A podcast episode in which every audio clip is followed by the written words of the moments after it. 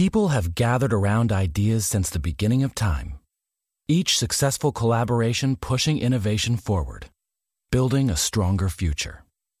Motorists Insurance Group and Brick Street Insurance have combined decades of experience to create an even better one stop shop for agents and policyholders, encircling businesses and individuals with coverage at every step in life's journey. We are now Encova Insurance.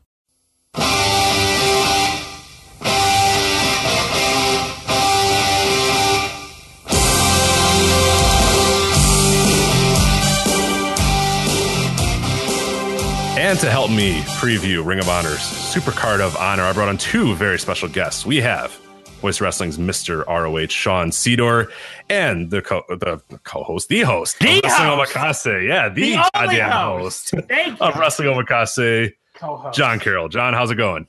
It's going good. Um, I've been, uh, you know, just doing the omakase thing. Um, taking a little break from VoiceScape, but that's fine. I still have a podcast, so trying one podcast for a little while. You know, we'll see. It's weird. As a man who does 15 of them, I can tell you, just doing one is, is weird. So I'm sure you'll get into some trouble here a little bit. But that's uh, John and, and Sean. Uh, welcome to the show as well. Yeah, thank you, thank you. It's uh, great to be on yet again, and once again this year for another Ring of Honor preview. And I, I must say, I think this year's show, compared to last year's, does look a little better. I must say. Yeah, I would tend to agree as well. Uh, before we kind of get into the nuts and bolts of what's going on for Ring of Honor that weekend, I do want you guys to get your plugs out of the way. So, John, I'll start with you. Uh, plug away. Uh, Twitter accounts, the podcast, of course, and uh, anything else that's relevant. Yeah, so I obviously I host a little podcast called Wrestling Omakase. Um, by the time you hear this, we will have done an episode Live on the Road from Strong Style Evolved, which I'm going to. So I'm going to have a bunch of guests on that. Probably, I'm trying to wrangle up everybody. Uh, we did an episode with Chris Charlton from, uh, you know, from a lot of things actually, but m- mainly the author of Lion's Pride and Eggshells, with uh, which got a lot of really positive reviews. We did a lot of episodes, so it's a rotating guest host podcast. We cover everything you can think of, but especially puroresu. Um, I'm sure you'll like it if you check it out. It's at Wrestle Omakase is the Twitter handle. You can find us on iTunes. So that's my big long plug. Good stuff. And uh, Sean, any of your plugs you want to get out of the way before we get uh, get into Ring of Honor this weekend? All right, so you can follow me on Twitter at s a s e d o r two nine nine four, um, and you can go there if you want to hear my thoughts on wrestling or whatever else, racing, p- politics. Occasionally, you never know. Um, and then I guess you could just check out all of the various reviews that I've done on the Voices of Wrestling site, and I've done a lot of them just this year alone.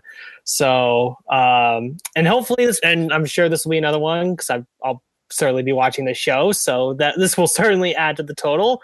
Um, but yeah, just be sure to go check out all my stuff at voicesofwrestling.com. I'm glad Sean mentioned that because I've I've come across one thing that wrestling fans really love on Twitter. It's tweets about politics. Definitely, definitely doesn't ever cost me followers or anything. Uh, I love those politics tweets.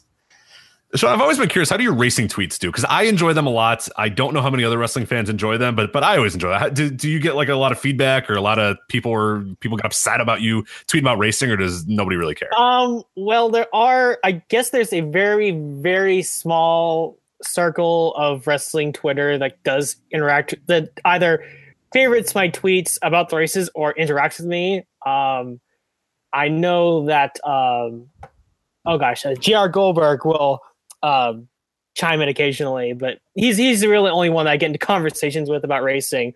Uh, I guess the, the Venn diagram between wrestling and racing fans is pretty small, but no, no, I just you know I tweet about the races as I'm, as I'm watching them, and now that uh, NASCAR started and IndyCar is started up again, and Formula One will have started again by this point. It's getting, getting that, to that busy time of year.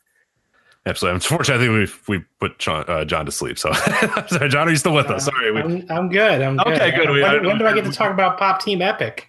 Final, final episode this See, weekend. there you go. So everybody, we got our racing, we got our, we got everything out of the way. All right, so let's let's get Ring of Honor out of the way here. So they have a pretty big weekend coming up. It's it starts off uh, twelve thirty. This is on Saturday, April seventh. So the main show, Supercard of Honor, is of course Saturday, April seventh, uh, seven thirty p.m. Uh, that's going up live with uh, Takeover and Style Battle. Essentially, there's a little bit of an offset in terms of times, but for the most part, like if you're there in New Orleans, you kind of have to decide between those. Uh, are I guess I'll ask: Are either of you going to New Orleans this year? Uh, now, I picked. I had my choice. I picked LA. I don't. I don't regret my decision. No, no, and it's also coming to your town like next year, so there's Yeah, really no. although, reason- I might, Yeah, I might be in Japan during that. Oh, you. Well, I was gonna say. Well, can I use your apartment then? no. Oh, okay. Yeah, if if I didn't didn't have to sacrifice half my paycheck for student loans, I might consider it. But USA. yeah, yeah, I, I mean, and there's and there's a lot of there's a lot of good stuff going on this weekend. But Are you Yeah. Are you gonna go next year? Because you're not. yeah, I'm. I'm thinking of it. I'm I'm definitely thinking of it. Um, Yeah. I'm I'm honestly right now my biggest concern is because it's you know it's going to be in New, the New York metropolitan area is just the transportation. So I know Yeah, but, you, but I've seen you. I've seen you in New York before, though. right, right. Well, I- mean, not so much getting there, but more Oh, so I like, see. From you show know, to show. because you know, like you know, I'm sure Ring of Honor is going to run the Hammerstein, and like the WWN stuff's going to be like on the other side of the river somewhere, maybe where they ran last time. So See, if they're eh. if they're smart, they're gonna find something in Brooklyn. If it's this time, that's what I that's what I would do. If they can find someplace in Brooklyn, that'd be the way to do it. yeah, yeah, that might be a good idea. I, 'cause I, I just remember, I think last time in New York when they did the Evolve show, I know there were stories of because I guess the show ran late, people had to leave the show early from R for the ROH show, and to top it all off, that Evolve show I remember being pretty bad. I, I I've never saw it, but I purposely avoided it because I've heard about how bad it was. But yeah, no, that, that's just my main concern. Is just you know, in in a big place like New York City, just getting around and getting to shows on time. I mean, I'm sure it's a lot easier in a place like New Orleans, but Well, in New York, if, if they stay within the city, it'll be fine. It's just fucking uh, if Rahway. asking- no Rahway, New asking- Jersey, please. Asking everybody to go to New Jersey will be bad. Yeah, but uh, as they stick around here, it'll be good. I, I love I'd love to be in New Orleans this year, but I'm definitely going to try to go for all the festivities next year. All right, so that's good. So, so John, can Sean and I stay at your apartment? No, I don't think so. Still no. Okay, that's all right. All right. I'll, uh, what if I get one more person? Is that we split? That's okay. All right, fair enough. That's fine. I tried. You know, shoot your shot and it doesn't work. But anyway. But you, you guys don't want to be in my apartment anyway. It's so goddamn far from Manhattan. Oh, really? Okay, then never mind. Yeah, Yeah. I thought it'd be easy, but I don't want that. So, all right, but uh, so that's Ring of Honor stuff. So we uh, we mentioned the Supercard of Honor going on at seven thirty, but before that, on Saturday, April seventh, and we do have to talk about this at twelve thirty. They are doing the Festival of Honor, and this takes place at the uh, is it U- the UNO uh, Lakefront Center, and that's where um, Supercard of Honor is happening as well, which is interesting. I don't know if you guys are aware of of of where everything is in, in New Orleans, but where is this in, in conjunction to other stuff in other areas? Is it like near where a lot of the other stuff? Because it seems weird that like at twelve thirty you would show up to this thing and then it's not till 7.30 that you that, that the big show is happening. I don't know do they want people hanging around for seven hours or do you have any idea about the layout of new orleans in, in, in that well, sense? Well, the ROH Champions panel starts at 4:45. So the thing. i guess they do yeah i guess they do kind of want you just like hanging around loitering. So i guess they're gonna have a bunch of stuff. I have no idea. Sean have you heard of what they're i mean what we're gonna talk about they have a schedule here of some fun like little things and stand-ups that they're gonna do but like in between these things is there gonna be a lot of stuff to do? Is this like a mini access type thing that they're doing Uh just based on the description, it seems like it. Um, I mean, personally, if, if I was going to New Orleans, I probably wouldn't hit this up because I'd be probably going to whatever shows there are in the morning or the middle of the afternoon. But I'm sure this will get a good turnout. For, Yeah, for so- those you know, for those fans who are really into ROH. It's going up against some shows, right? Yeah, yeah. Like so, progress is at twelve uh, on that day. You got pancakes and pile drivers, of course, at eleven a.m. You, you know, if you wake up early and get your pancakes. Uh, CZW, but you know that's gonna be at three p.m.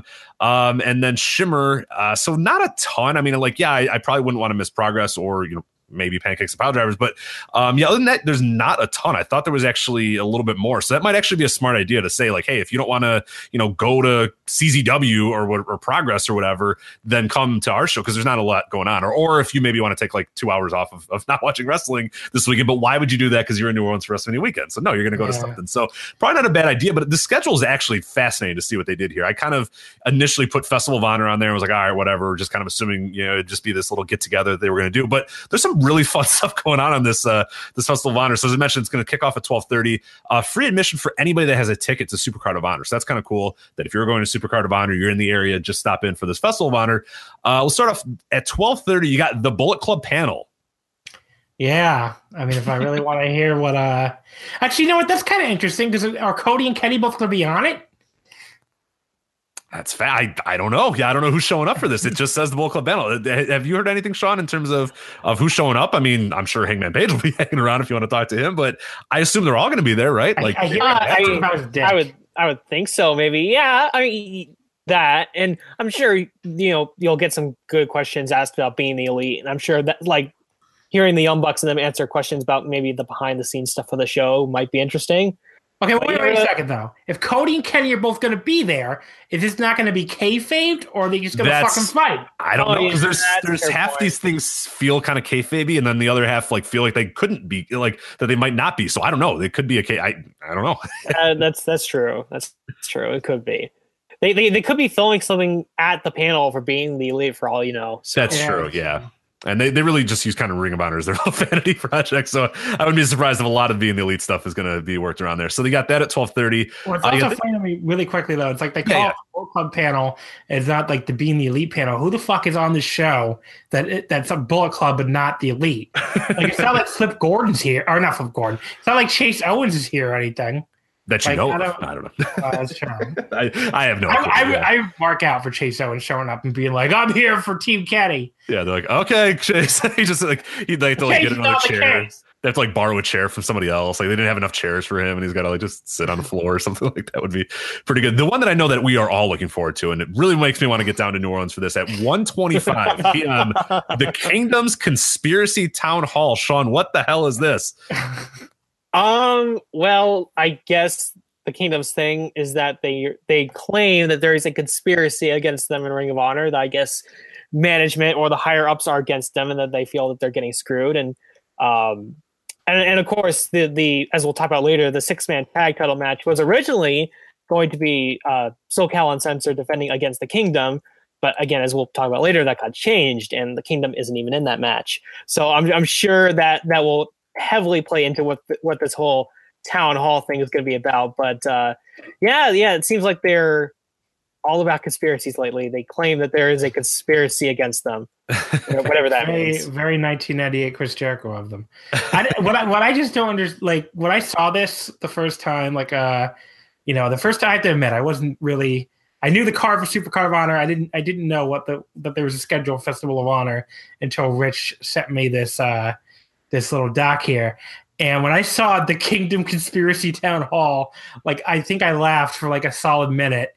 I was just like, we need to talk about this on the podcast because what exactly does a Kingdom Conspiracy Town Hall entail? Are they going to stand up there and take questions from the Ring of Honor fan base on the quote unquote conspiracy? Because that actually sounds awesome. Like I think it'd be like, uh, yes, you, you over there in the Bullet Club shirt. Is there a conspiracy against us? There is. Like, okay, what's the follow up question? like, right, what are the questions we're gonna have? Right, we're talking about like the difference of like kayfabe and and and and, and you know real time. And this is one that's gonna be interesting to see. Is like, are they gonna be full on characters? Is the crowd gonna sort of play into it? Is is the crowd gonna go against it? Like, this is gonna be fascinating. That's why I definitely want to go and see them sort of try to play this out in front of this crowd that probably doesn't really gonna be super receptive to them, but it could be a yeah, good. Who cares about the kingdom? Hey, um, I don't know. I don't know who does anymore. Unfortunately but uh, like Matt, I watched Matt Taven, Cody Rhodes have a match on the uh, on the Left Ring Water pay where it sounded like the crowd was taking a collective shit.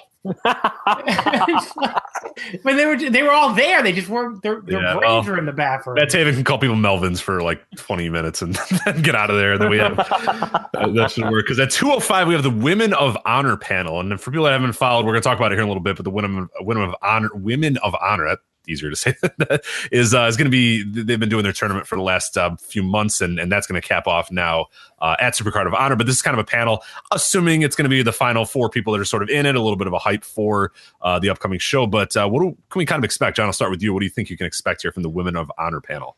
I don't know, but they gonna first of all they gonna have a translator for Mayu. Probably not. what, what, the fuck is she supposed to do? Sumi Sakai will be the translator. okay. But um, but yeah, I don't I don't know. I guess they can ask them, hey, uh, what's it like to finally make a make an actual main show here? Since they left them off the off the main show, the anniversary show. I'm like, wow, really trying here, making them jerk the curtain on Facebook. But I don't know. What does he say about Women of Honor? Yeah, absolutely. Sean, any uh, any expectations for the Women of Honor? Uh, not really. We can, we can just move on. Yeah, we'll move on to the intimate afternoon, and this one I'm definitely looking forward to with Dalton Castle at 255. I hope there's a great fireplace. I hope there's like a little bit of brandy. Like I just want like him just like lounging and just not doing anything, not saying anything, just kind of hanging out and being Dalton Castle for like an hour. Because like, what else do you do with Dalton Castle? Like, it's gotta just be you know him just hanging out, right? Yeah, maybe maybe maybe he'll have the boys, you know, set up as furniture, and I'll have you sit on them. What the fuck? No, have you? Dalton Castle uses the boys as human furniture, so maybe. Why he'll would you make want? Why would you want the fans to do that? I would Hey, do it. he, he he tried to get Jay Lethal to do it on TV. It's true. okay, They're everyone's boys. Uh, yeah, I don't know. I would I would do it. I mean, yeah. I'm not gonna sit on a person. Well, they're very strong people, though. They're they're, they're the boys, though. They they can handle it. Ugh. I don't know. I, I, more than anything, I just hope they're just like feeding him grapes. Like I, I want him just like in a fireplace, lounging, and then just being fed grapes for an hour. And people are just like, "What the hell's going on here? Is this ever going to end?" And it will end at, at three forty-five because this I'm definitely looking forward to the best friends trivia challenge. I hope this shows up on somewhere. Have they said, Sean? Do you know if they've said if any of this stuff's going to sort of stream or air? Like they've been pretty good about Facebook Live recently, so I hope that a lot of stuff shows up on there. But I don't know if they explicitly said anything yet. I mean, they haven't said anything, but I wouldn't see why you wouldn't stream something like this on Facebook Live. I mean, it, why not, really? But who knows? I mean, they did, they didn't stream any of the stuff from this uh, Festival Honor last year, so that that I I feel like if I had to guess, I would say they're not going to stream anything. But again, they they easily could with Facebook. Yeah. uh, so this one is the best friends trivia challenge. It's Beretta and Chucky T versus Colt Cabana and Ian Riccoboni versus Silas Young and the Beer City Bruiser, and that's taking place at 345. John, your prediction: who comes away as victorious in the best friends trivia challenge? Now, do we know? Um, Maybe real quick. Sorry, before I get your predictions, this might uh, educate your. Is this a trivia about the best friends, or are the best friends hosting a general trivia challenge? Do we know that? Because that could that could determine. Because if it's about them, Beretta and Chucky T are your favorites. They should know a lot about themselves. But um, if it's just general trivia, who then would be your your your favorites? I have a favorite. I hope uh, you guys all kind of maybe think about it for a sec of who you think would win. Here you got. If, if it's if it's just general trivia like about wrestling stuff, I feel like maybe Colt and Ian Oh, would win. yeah, that'd, Yeah, be, that'd yeah. be my pick. Oh, too. for sure. But If it's about the if it's about the best friends, then I, I would assume the I hope the best friends. But you know what? But have you ever heard Beretta talk? Like, there's a good chance that like it could be a question about Beretta, and he might get it wrong. So I don't know. There's there's I don't know any scenario where Silas Young and Beer City Bruiser win a trivia challenge, regardless of what it's about. I, I just unfortunately, even if it's about beer, I feel like still somehow Ian and, and, and Colt could probably pull it off because Ian's like Ian knows his shit. He he looks like I, I don't know if anybody like I don't know if you've ever personally met Ian Riccoboni, but he strikes me as a guy that definitely goes to like bar trivia and definitely does well a lot, which is good. Like that's me. I'm that type of person, but he strikes me as that guy who because he kind of knows a lot about a lot of different things. So I feel like regardless of what the trivia is going to be, even if it's about the best friends, I feel like he has a pretty good chance to do it. I don't know if Silas and Beer City Bruiser have a have a have a have a shot at, at this at all. I mean, I, I know that I because I remember hearing him plug on TV a couple times. I know that I, I guess Ian wrote actually wrote a book about the Phillies, and I think it's on like Amazon somewhere. So I think it was like the hundred greatest Phillies ever. He actually wrote a book on that apparently. So obviously he's someone that knows a ton of stuff. So I, I wouldn't be. Yeah, he he seems like a guy who's kind of like a. What's the word? He's he's very smart. He seems like a guy who'd be really smart and would do really well in something like this. Feel free to answer your phone if you want. It's, it's not a big deal. You just have to put it on. No, podcast, no, though. no, it's fine. No, no, no. You have to it's just fine. answer I'm it live on the podcast. No, no, no, you're fine. No, you just have to hit have to hit speaker and answer it right now. No, I'm just joking. Hello, mom. What do you think about the best friends challenge? Yeah, who do they think is going to win uh, the best friends trivia challenge? Maybe that's a good question. We need someone to break the tie because we all chose Colton and, and Ian. But uh, so they finished off the Festival of Honor at 4:45, which you mentioned. Like, so we, we were talking about, hey, what do you do? Do you hang around this arena for a lot? But if this is done at 4:45, presumably this goes goes an hour. The champions, uh, it's the ROH champions panel. If that goes an hour, you're at 545. You might as well just stay at the arena at that point. like you might as well come in and and get some concessions and hang out and chill a little bit. So it's it's kind of interesting that Ring of Honor's approach here of maybe just getting people to come to the arena early and spend money and, and buy shirts and buy merch and and buy a bunch of stuff. So that's kind of interesting that they're doing this. But uh, you got the ROH champions panel uh, at 445. But let's get into the actual supercard of honor right now. That's uh, again, like I said, like the whole idea of this is Oh, go ahead. Yeah, yeah. Sorry, go ahead. Oh, sorry. Yeah, you you were breaking up on my end. I thought you were done talking. My my apologies. Um, I was just gonna say that I, I feel like just in general, this whole festival of honor thing is just a, a, a, a device to just keep people there and prevent Oh, going to did other shows. Okay, we lost Sean for a second. Everyone's breaking up. All right, so we're good. Well, we're going to push through here. But I think you said uh, just a device to kind of keep people at the shows and keep Yeah, people yeah. buying stuff like, hey, you got to buy our, you know, four dollar, five dollar drinks because you know you're here at the uh, University of New Orleans Lakefront Center, so uh, you're stuck. But yeah, it's, it's an interesting uh, idea, and we'll see if it pays off. We'll see if it's pretty fun. But I do hope that some of that stuff streams. But let's get to the uh, the Supercard of Honor itself. Uh, as I mentioned, Saturday, uh, April seventh, of course, seven thirty p.m. Uh, going up against Takeover and effectively Style Battle. I think Style Battle starts at six, so you could you know do an hour Style Battle and then leave. Wow. But if you weren't going to go to Style Battle, you're probably, you know, I, I don't know that like anything is going to make you, you know, go to Style Battle. So I, I feel like it's maybe not going up against Style Battle. I think that's pretty good to say, but it is going up against Takeover. So that'll be pretty interesting to see the the split of fans there. But um, uh, Sean, for people that don't know, how can you watch the show if you're not going to be live in New Orleans? What are the different options for watching the show? Um, well, it's actually interesting because you would think that this show is being broadcast as an actual pay per view, um, but it's not. So as far as like if you watching the show on Honor Club, I don't think you need to pay anything because it. I believe it's just listed as a live event on the website, so it won't be like the pay per views where you have to drop, you know, uh, whatever, however much money plus the discount. I think you could literally just turn on Honor Club and it you know it should you should just be able to watch it. Because i again i think it's just being presented as just a regular live event as opposed to being a actual pay-per-view. Um so obviously you know honor club's the main place um and i would imagine that fight tv might be broadcasting it as well. I'm not sure but definitely honor club's going to be the place to be. And i guess it is pretty cool that you know I, you know it's uh you don't have to pay anything for this one at least again it's this isn't a pay-per-view like a traditional pay-per-view. Uh, it's just literally a live event that's being you know broadcast on Honor Club. So you won't have to worry about paying anything as far as i'm aware I did see it on Fight TV, so I believe you can watch it on there. And I know Fight TV is doing Yeah. a pretty big package as well of like uh, you can buy a bunch of the streaming stuff on there. So Yeah. definitely check that out if you're kind of not quite sure uh, how it's going to work on Ring of Honor Wrestling. Which is join the club because a lot of us have uh, trouble. Even people that are you know devoted Ring of Honor fans have trouble uh, sort of figuring out where some of this stuff ends up. But I know the Fight TV is doing a big package. I don't know if the Ring of Honor is included in that, but uh, there was one that definitely for all the WWN stuff, where for like 89 or, or, or 80 or whatever, you could buy like eight or ten, eight or nine shows or whatever. And I, I don't know if Ring of Honor is included in that as well, but definitely check out Fight TV uh, for that. So let's uh, let's go over this card here real quick. Um, we have the Women of Honor title. We got the tournament final and the semifinals. So, uh, John, let's kind of start with you. You have Kelly Klein, and uh, what can you tell us about? Maybe let, us break down the four of these because we got the first matchup sort of coming up, and and and we obviously will not not know the finals until we see how the semifinals break down. Uh, but what are you thinking about the four that are sort of left in the Women of Honor, and and who, in your mind, do you think probably has the best chance of sort of emerging as the Women Women of Honor champion? I mean, I so it, to me, if if I was booking this, I would put Kelly Klein over because she's kind of been the one you've put as your homegrown woman star all this time, and you know she had that long undefeated streak and everything. It just makes the most sense to me to have her win. Uh, not that I'm a huge Kelly Klein fan or anything, but I think she's she's perfectly acceptable. I don't see why you can't do it. Um, I don't I don't think Sumi Sakai has any chance anyway. No.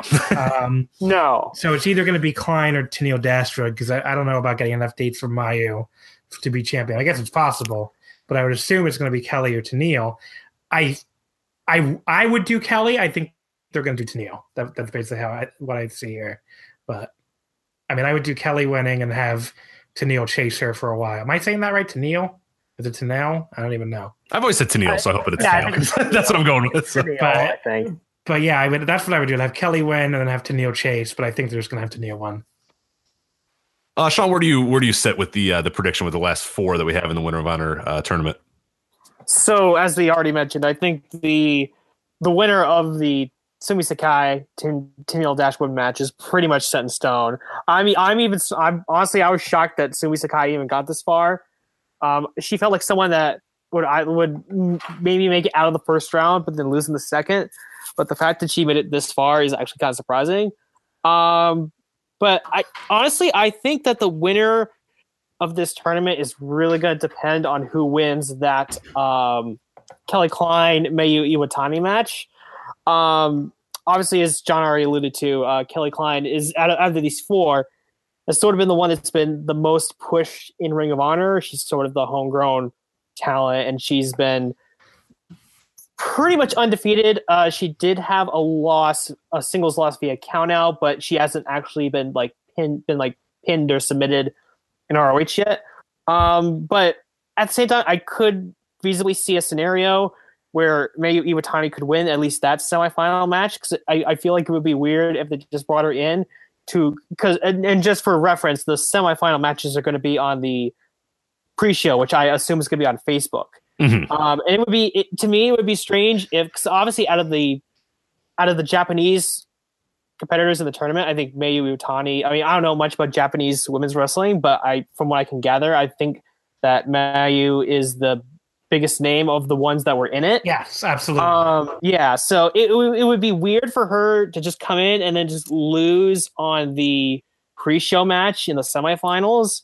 So I, I feel like there is a shot that she could make the finals.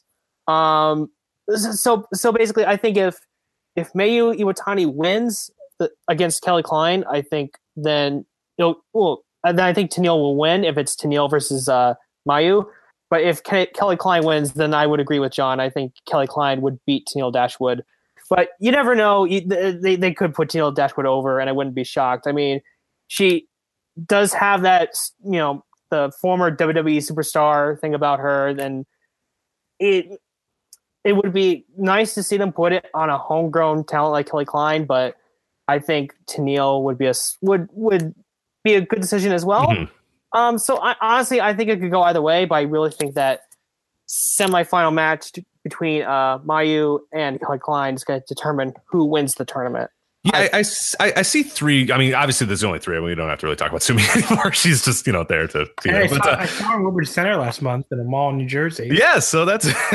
They seem cool. uh, but like of the three that are remaining, it, it's in Kelly Klein is obviously your homegrown one, and that would be a, a, a cool have her whenever you need her. You can have her on all the TV. You can have her on on different shows and whatnot. Mayu's a little interesting because I, I don't like John said. I don't know how many dates she has in in America or in Ring of Honor. But then there's also the added cachet of maybe she goes, you know, and defends it other places. And by goes, the way, she she might be the Wonder of Stardom champion at this point because yeah, right, she hasn't right. seen a title shot the week before, so that might also affect it. Right, and that would seem kind of weird. I also have her have that title, but like if she doesn't win that, maybe she goes over to Stardom and, and defends the Women of Honor title there, and that maybe there's some cachet that they're thinking. But I don't know if Stardom really needs to do that on their own. Like ROH, I'm sure would enjoy that, but I don't know if Stardom really needs that. But I think that's something they can think about. Of hey, like you know, if she has it, there's a little prestige because you know Sean mentioned and, and John, you sort of confirmed that she's probably the biggest name of anybody that sort of came over. So putting it on her is, is is a big kind of prestige thing. So that that's interesting in terms of you know internationally and people are going to kind of recognize that. And then of course Tennille is like your big sort of mainstream audience person. Like you give it to her and like people, eh, you know, WWE former WWE wrestler Emma is, you know, the Ring of Honor women of so it, it's interesting in that sense where you have three different people that could probably win in three different sort of scenarios where, you know, Kelly Klein is obviously the homegrown one and it sort of makes a lot of sense for her to, to get it. Tennille is the, you know, we want people to write about it and tweet about it and maybe talk about it a little bit because it's like former WWE wrestler Emma.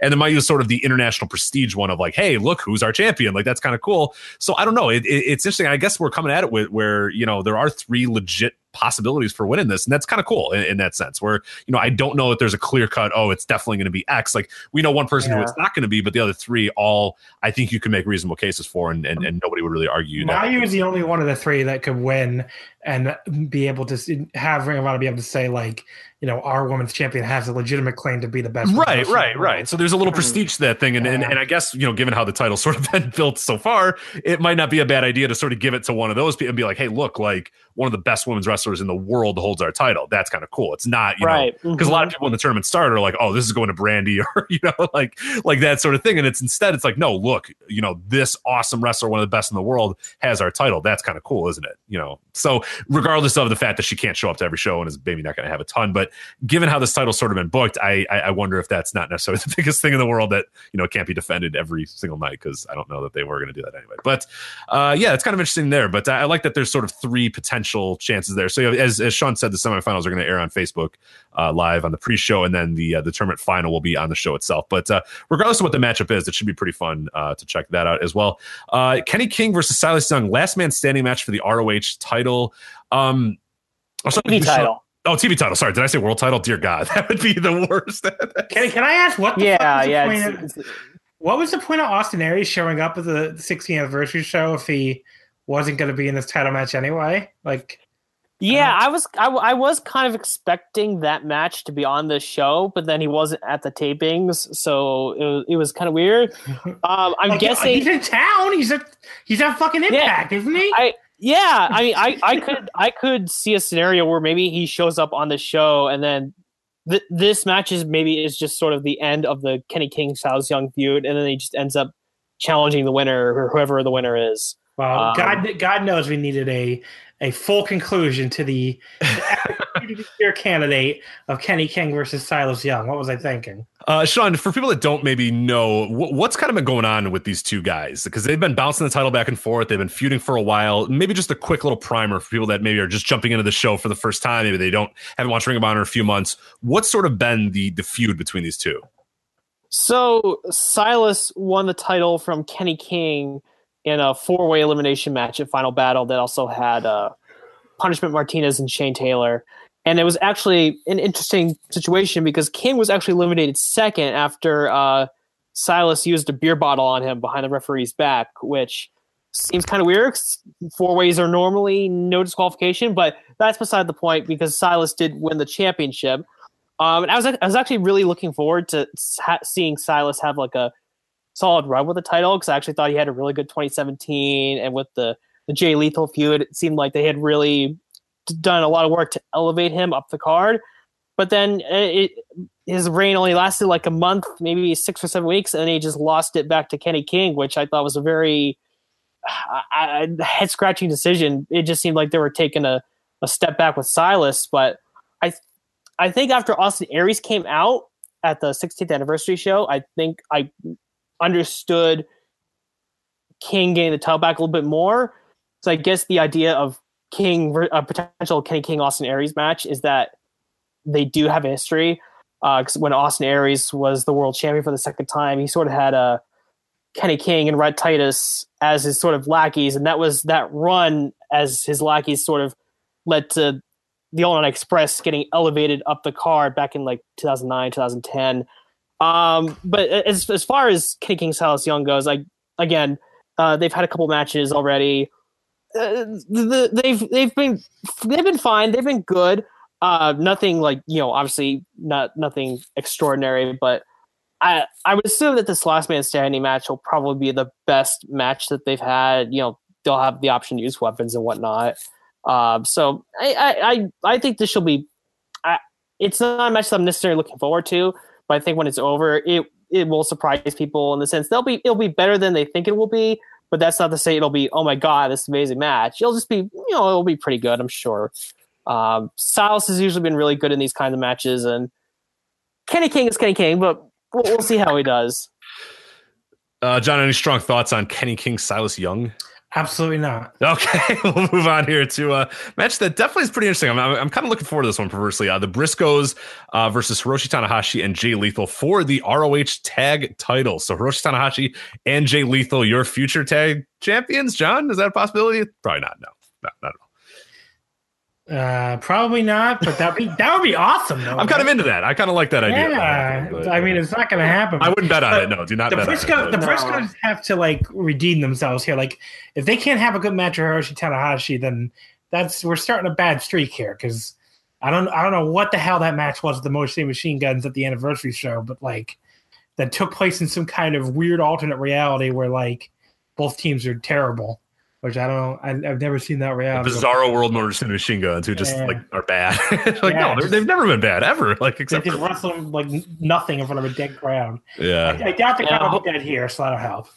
Yeah, hopefully, hopefully that pay per view match was just a one off bad match. and, and I'm sure this match will be pretty good because it's you know it's when you look at the guys involved. I mean, there there's no reason it shouldn't be really good. I'll move on here to Hangman Page versus Kota Ibushi. So that's kind of an interesting build to this one. And and Hangman Page found himself kind of in the middle of the Bullet Club turmoil because he he sort of kickstarted it by asking for a title shot, and he sort of got caught in this whirlwind a little bit. But uh, they've been promoting Hangman Page a lot on being the elite. He's starting to feel like he's got a little bit of buzz for the first time in, in what really honestly feels like his entire career. But uh, this is a pretty big moment for Hangman Page. Yeah, go ahead. Sorry, John. He could be the IWGP United States champion here. That's true. By the time, yes, right. A week after he challenges Jay White in Long Beach. Now he won't be, but or two weeks after, I should say. You're, you're going to sound really stupid, John. This is coming out later. You know, people are going to be like, "This idiot!" They of course won it in the in the greatest match of all time, Hangman yeah. Page versus Jay White in Strong Style Evolve. So you know, it's you're going to see. But no, yes, yeah, so we got uh, Hangman Kota Ibushi. Uh, Sean, I'll start with you. Thoughts on, on this match and sort of the build towards it. This is a, a pretty big moment for Hangman Page against Kota Ibushi. I think he's he's probably feeling pretty hyped about it, and let's hope he he can deliver to it. Yeah, I mean, I guess when it comes to Kota Ibushi coming into ROH, I don't think that in, in, in at least in my mind, thinking of potential opponents, I don't think Adam Page was high on my list initially. Um, but then when when it was announced, it, it, it did make more sense. Obviously, you know, Hangman, Hangman Page has been really involved in this whole Bullet Club turmoil stuff that was already mentioned and alluded to, um, and he's sort of Cody's. Uh, right hand man, as it were, on on Team Cody. So I guess Kota going up against Hangman Page here does does make sense, and uh, I I guess this has the potential to be the best match of Adam Page's career. I mean, Kota Ibushi's. I mean, what what what else is there to say about him? I mean, he's a he's an exceptional pro wrestler. So I I'm, I'm pretty sure I I would be surprised if this is not the best match of Adam Page's career, but we'll see. I, I, I think Alan Page, Anna Page will definitely step up here. Page have a great match with Ibushi. I don't, I don't have any problem saying Page has been pretty damn good. Yeah. Oh no, yeah, he's, he's yeah, he's he's definitely been good. Uh, but I, I, I was just saying that I think this could be the this could be the best match of his career. Would, would, would you? I, yeah. I, don't think I don't I'm not sure if like fifth from the top or whatever it's going to get enough time to really be the best match of Page's career because I, I, I do think he's had. I mean that one with Jay Briscoe of all like really yeah. stands out for mm-hmm. me. I don't know if it's going to top that one, but um, if, if mean, given the time, it yeah, can, it can definitely get there. It could. Um, Kota Ibushi might. If, if, there's a balcony, Ibushi will try to jump off. that's uh, all you have to. I mean, and I think that's sort of, uh, I guess, a little bit of what Sean was saying. That's sort of how I, I, think about this match as well. Is that Hangman Page feels like he's on a moment and, and, and sort of on a trajectory where this is like his hottest year. It's the most that anybody's really cared about him. And, it feels like his biggest, you know, publicity year and stuff. And, and that's good. He's been busting his ass and, and kind of working to that point too. So you know he's gonna have 110%. And the other side of the ring is Kota Ibushi, who like in if it was a match with five people in attendance, he would still find a way to like still have a good match and still jump off the balcony. So somebody is definitely jumping off a balcony, I think, because like Page likes to do it as well. So like that seems like it's gonna happen. But yeah, that, I'm definitely looking for that just to see because these are two all effort guys. So you hope that when it's all said and done, even if it's not a great match, even if it only got 10 minutes or whatever, you know that both dudes busted their ass to go out there and have a pretty fun thing and, and, and do as much as they could in those few minutes that they had. So that, that's something that I'm definitely looking forward to, uh, to seeing that. But I think it's all effort. In terms of a winner, John, who who do you think uh, is coming away with this? I feel like Kota Ibushi probably has to win, right? Like there's no way yeah. that Kota Ibushi takes it, does a job, yeah. right? No, no, Ibushi ain't jobbing a hangman. No. no, no. And Sean, you would agree as well. Uh, Coach, yeah, yeah. Kota Ibushi isn't losing here. Uh, this match I'm definitely looking forward to, and I, am kind of curious on both your guys' thoughts here. Tomohiro Ishii versus Punishment Martinez. John, I'll start with you.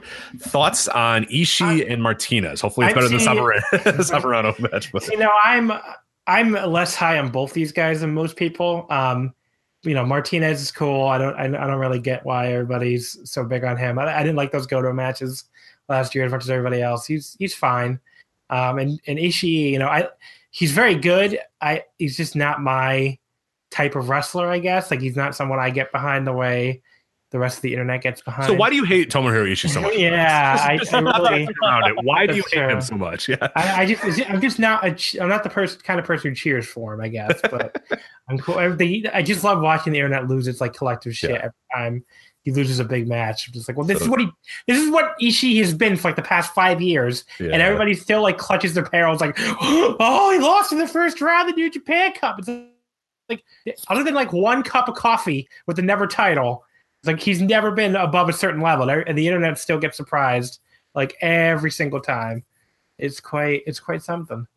But like that's why he's an underdog. Everybody, he's going to lose a lot. that's kind of essential to the being an underdog part. So keep with that theme. I think he's going to lose here. Uh, John, what are you, or uh, uh, Sean rather? What are your thoughts on on Ishii versus Punishment Martinez? You don't hate Tomohiro Ishii like John does and think he sucks. So despise uh, him. despise Tomohiro Ishii and think he's the most overrated and the worst wrestler in the world. So, uh, what are your thoughts on this one? well, just think about it now. This actually this match invokes a lot of for me a lot of memories of the the G1 matches that Ishii would have against the likes of Lance Archer or Davey Boy Smith Jr. or even even someone like Bad Luck Fale to extent because he's going in there against someone who is you know Ishii Ishii's usually the one that's used to like bullying people around in the ring sometimes in his matches depending on you know who he's facing but much like those matches against like Archer, Davey Boy Smith, and even Fale, this is a situation where he's going to be, you know, going up against someone that's bigger than him, and not only that someone who's you know bigger than him, but someone who can actually like is more mobile than say your Bad Luck Fale or your Lance Archer or your Davey Boy Smith Jr. I mean, Punishment Martinez is able to like hit dives that ACH usually hits, so he's definitely going to be a he's, he's going to create an, an interesting challenge for Ishii, and I'm actually really excited to see how this match plays out. Um, it's obviously definitely a big opportunity for Martinez, and even though I don't think he's going to win, it, it should still be very good. All right, so move on to uh, kind of the, the meat of the entire show. We got uh, the last three matches. I think definitely um, all have their their chance to be really good or at least really newsworthy. This one, uh, SoCal Uncensored versus the Young Bucks and Flip Gordon in a ladder match for the ROH six man titles. Sean, what the hell can we expect with this match other than Flip Gordon doing lots of flips and the Young Bucks doing equal amounts of flips? Well, yeah, I, I think this is going to be a pretty insane match. I mean, and and, and I think a, a big reason for that is that you got a bunch of guys in there, specifically the Young Bucks and the guys in SoCal Uncensored. You know, Christopher Daniels, Frankie Kazarian, and Scorpio Sky. You know, th- those guys know each other so well, and and I, have said this before in some of my reviews of Ring of Honor shows, but every time the Addiction and the Young Bucks get in there, it's usually going to be very good to great almost every single time, uh, just because they know each other so well. So in a situation like this, I feel like they have a lot more opportunities to do more crazier stunts, if that makes sense, because they're in there with people who they know very well and they trust very well. So when they, you know, when they're putting the match together and they decide to do, oh, this crazy stunt, they have faith in, you know, who they're working with that they're going to be able to pull off the stuff because they, they have that faith and that trust in those guys because they, you know, like I said, they, they've known each other for so long and they they you know know each other like the back of their hands practically. I would imagine. Um, so this should be pretty crazy. Um, Flip Gordon being in, in there, um, I think he's a guy who's kind of hit and miss. Um, Do you think? yes, I mean sometimes I mean like like Rich, like when you were at the Global Wars in Chicago, like that match he had with Will Ospreay was incredible. Yeah, right, right. Incredible match and then you'll have stuff like uh, the three way he that Gordon was in at Honor Rising, where he definitely had some uh, rough moments in that match. Um, and I think this is the first, at least to my knowledge, this is the first ladder match he's ever been in. So it'll be interesting to see how he does. Um, and obviously, you there's the storyline in in this match with you know uh, the Young Bucks have been befriending Flip Gordon more and being the elite.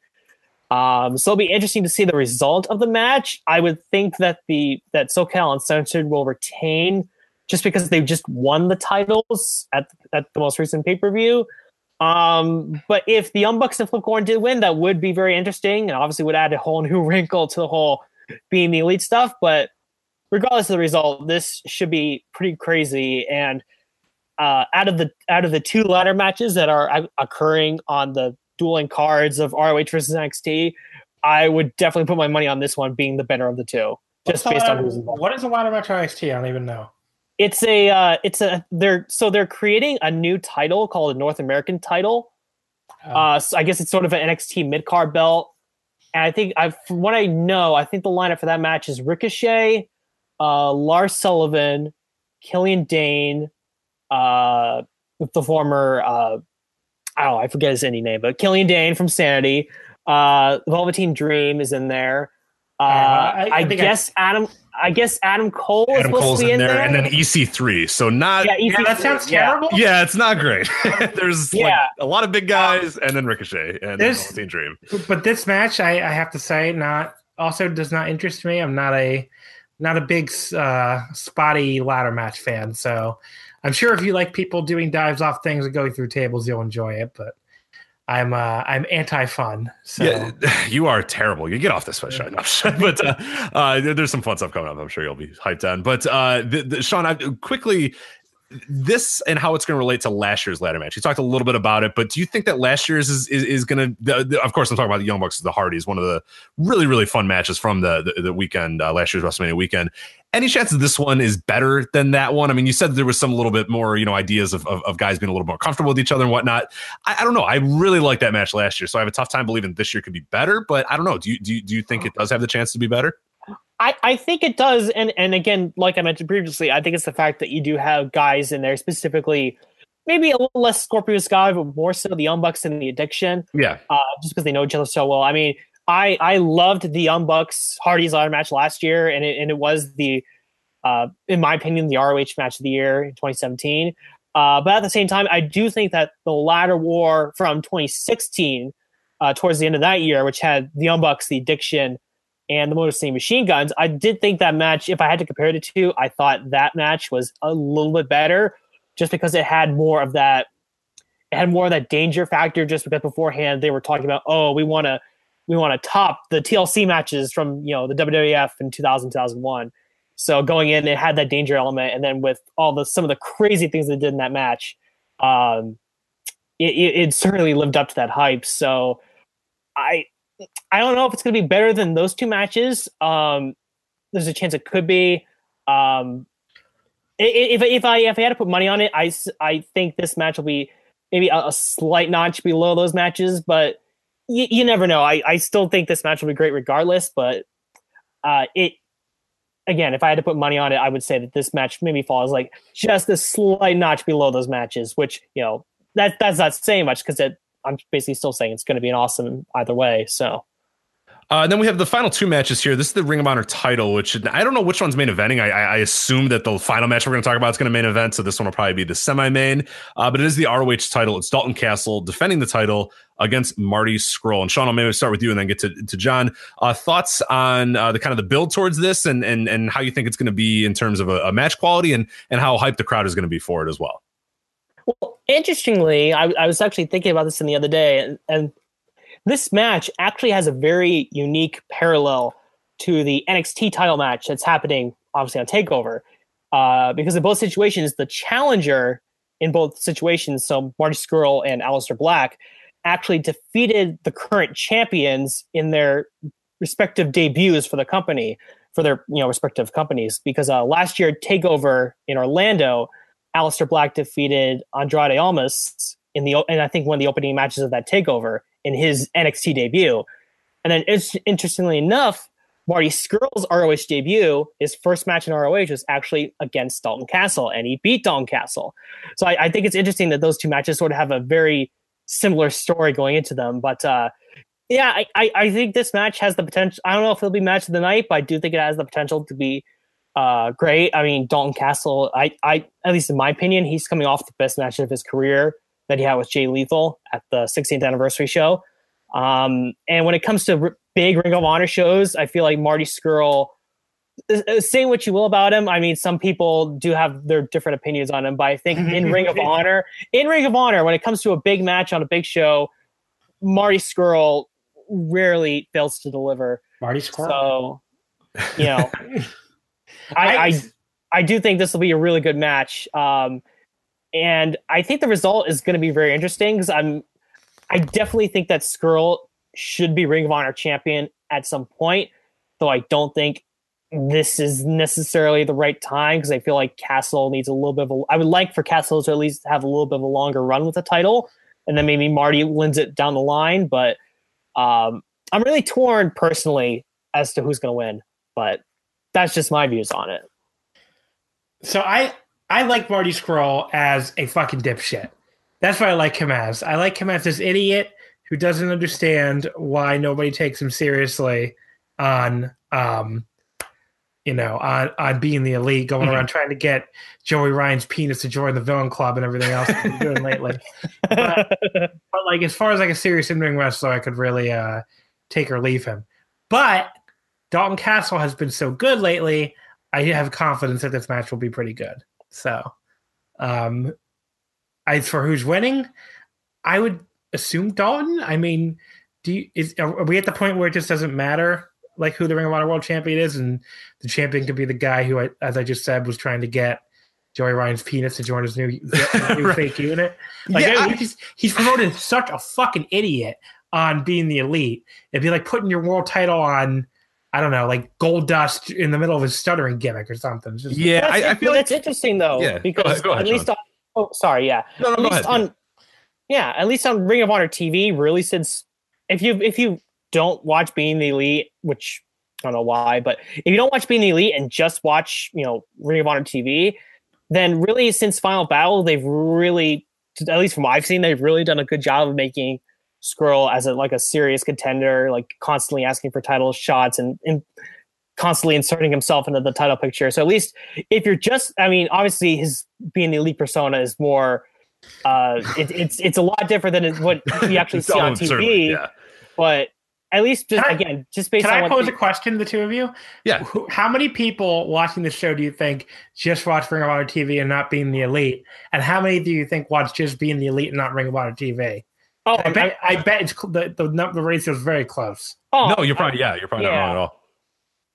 So I don't know. So like it's just funny to me for a match like this where the main event is built up almost entirely other than one angle on being the elite and New Japan television that your semi main involves a guy who is basically being the elite's like, you know, he's a joke on being the elite. Like yeah, and that's sort of Yeah. the, that's kind of the vibe that they've gotten with being the elite, which is actually uh, kind of a uh, really a, a testimony to how much they've really done and, and and really like with that show and how cool it's been is like you can kind of pick and choose and there's an idea of like okay this matters this doesn't matter quite as much this really does matter this is kayfabe this is not k it- it's very interesting and that's sort of when you watch the show you kind of have to do your own little math in, in a way to decide okay right. this Mhm. Kenny Cody thing, okay, this is real and this is this matters, and but like the Marty thing, okay, that's just kind of a joke and that can kind of go on, or like the the Flip Gordon stuff is kind of a joke and kind of go on, but then sometimes that plays into it. But it, it's really unique how they've been able to do that. And some stuff matters, some stuff doesn't, some stuff should matter and to be taken seriously, and some other stuff shouldn't. So it's it, it's very unique how they've sort of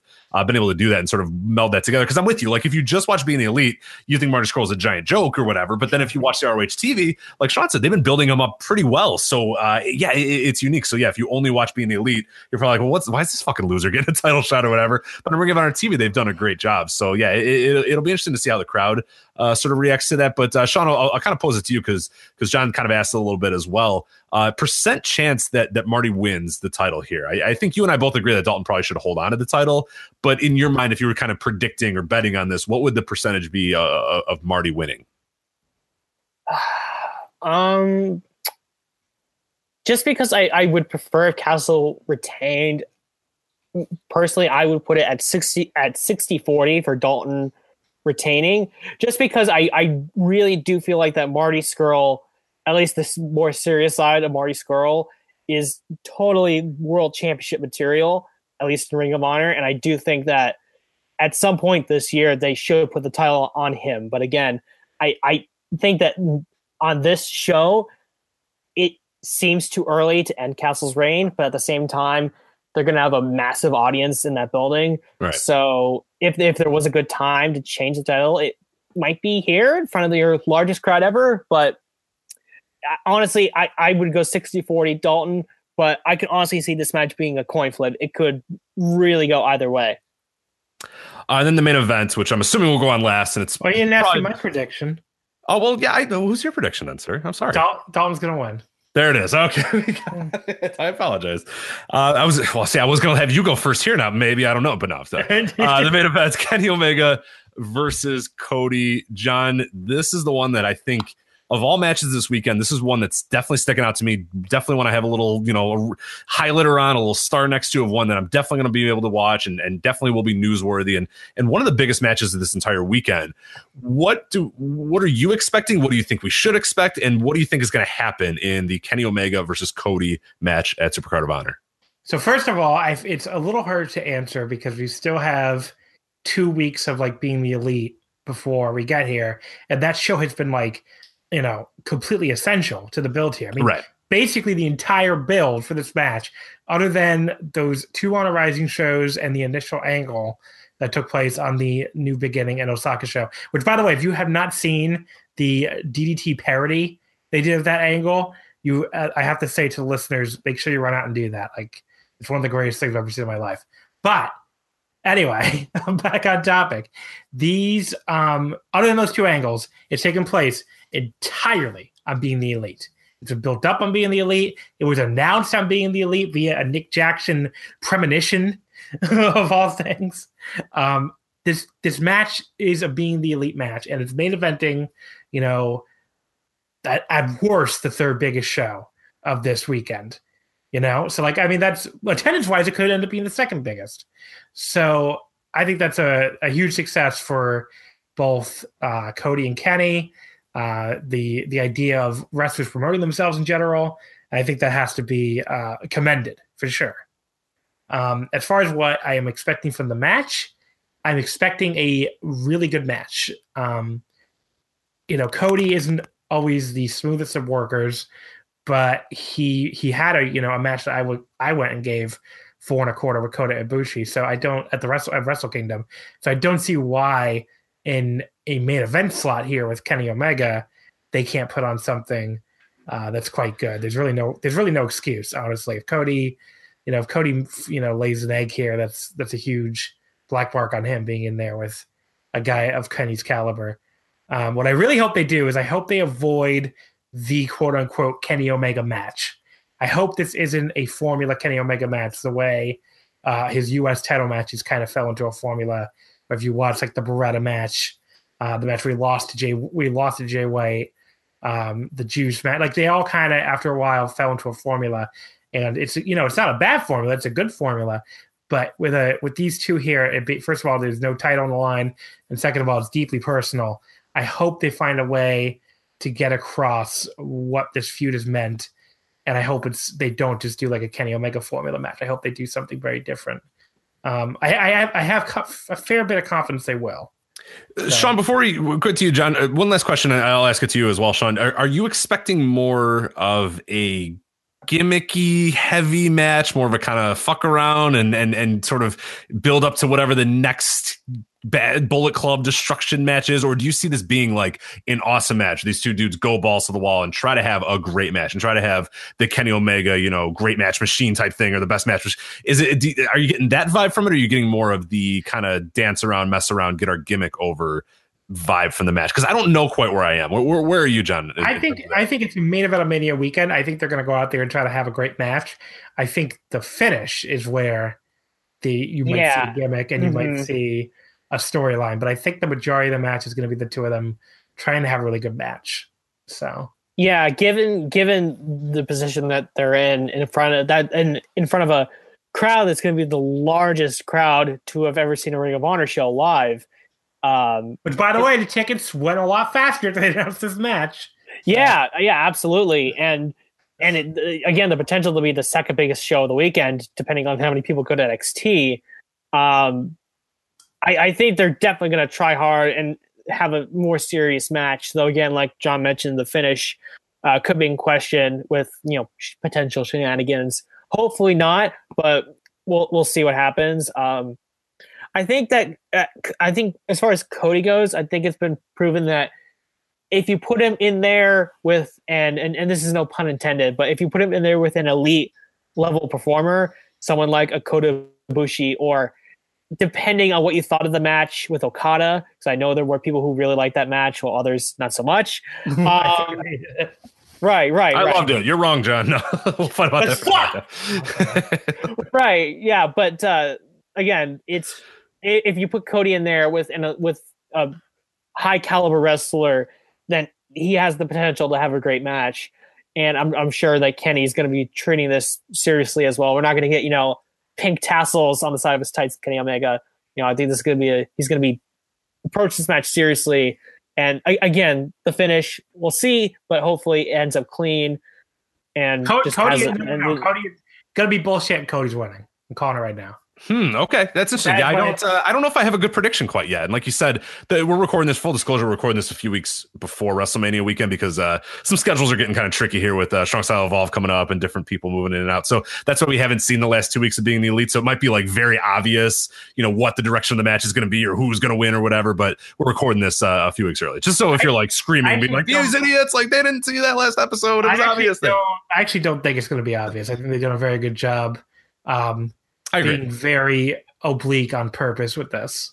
So I don't, I don't see them suddenly giving it away in the last two weeks. But. Sure, yeah, and I'm with you as well. And I think well, one thing that you guys both alluded to, and I guess it it, it does sort of, uh, or it's a good way to sort of f- finish this little preview here, or, or kind of wrap it up, is uh, the tickets sold for the show, and this has done really, really well, and it's kind of been the sleeper show of the entire weekend that a lot of people aren't. I mean, people are looking at other fun shows and things that are getting booked on these cards and that card or whatever, and like a little Ring of Honor in the background is just there having arguably their biggest show of all time. I think it's going to actually surpass that ticket sales wise. And like you guys said, it has a legit chance. And I don't think anyone's going to really be ready to, to, to, you know, kind of comprehend that, but it has a legit chance to be the second most attended show of the entire weekend. And I don't know that anybody really notices that or everybody really talks about it, but it's this weird dynamic that like our little bubble, uh, you know, and I'm not saying that, you know, just, but like kind of the voice wrestling little bubble or, you know, in terms of the, the fans that we sort of interact with on a while, they have a certain thought about Ring of Honor, but it's like, it, it's this, it's a dynamo that a lot of people don't pay attention to. And this is a huge weekend for them. This is going to be a gigantic show. Yeah, it's it's crazy to think that in early February, you know, shortly after the Kenny Cody match was announced, that the show had already, you know, two months out had already sold like over three thousand tickets, and then it you know surpassed the five thousand mark only you know a couple weeks ago. But I, I I figured based on the venue that they were running that the show was going to sell pretty well, and it had the potential to you know sort of surpass what they did last year. But this is honestly, and, and, and as someone who follows ROH very closely or very regularly, I did not think that they were going to get 5,000. And, and to, to, to the point where they might have to open up more seats in the building to fit more people in there. Yeah. Um, I, I know they, I think I read somewhere that they were setting up for just under 6,000. And I think the venue is set up for, and the whole venue, if you were putting people in every single seat is like 9,000 ish, I think. But yeah, no, it's, it's an incredible feat. And again, the fact that they've been able to sell that many seats with just, until very recently, with just one match announced is, is totally impressive.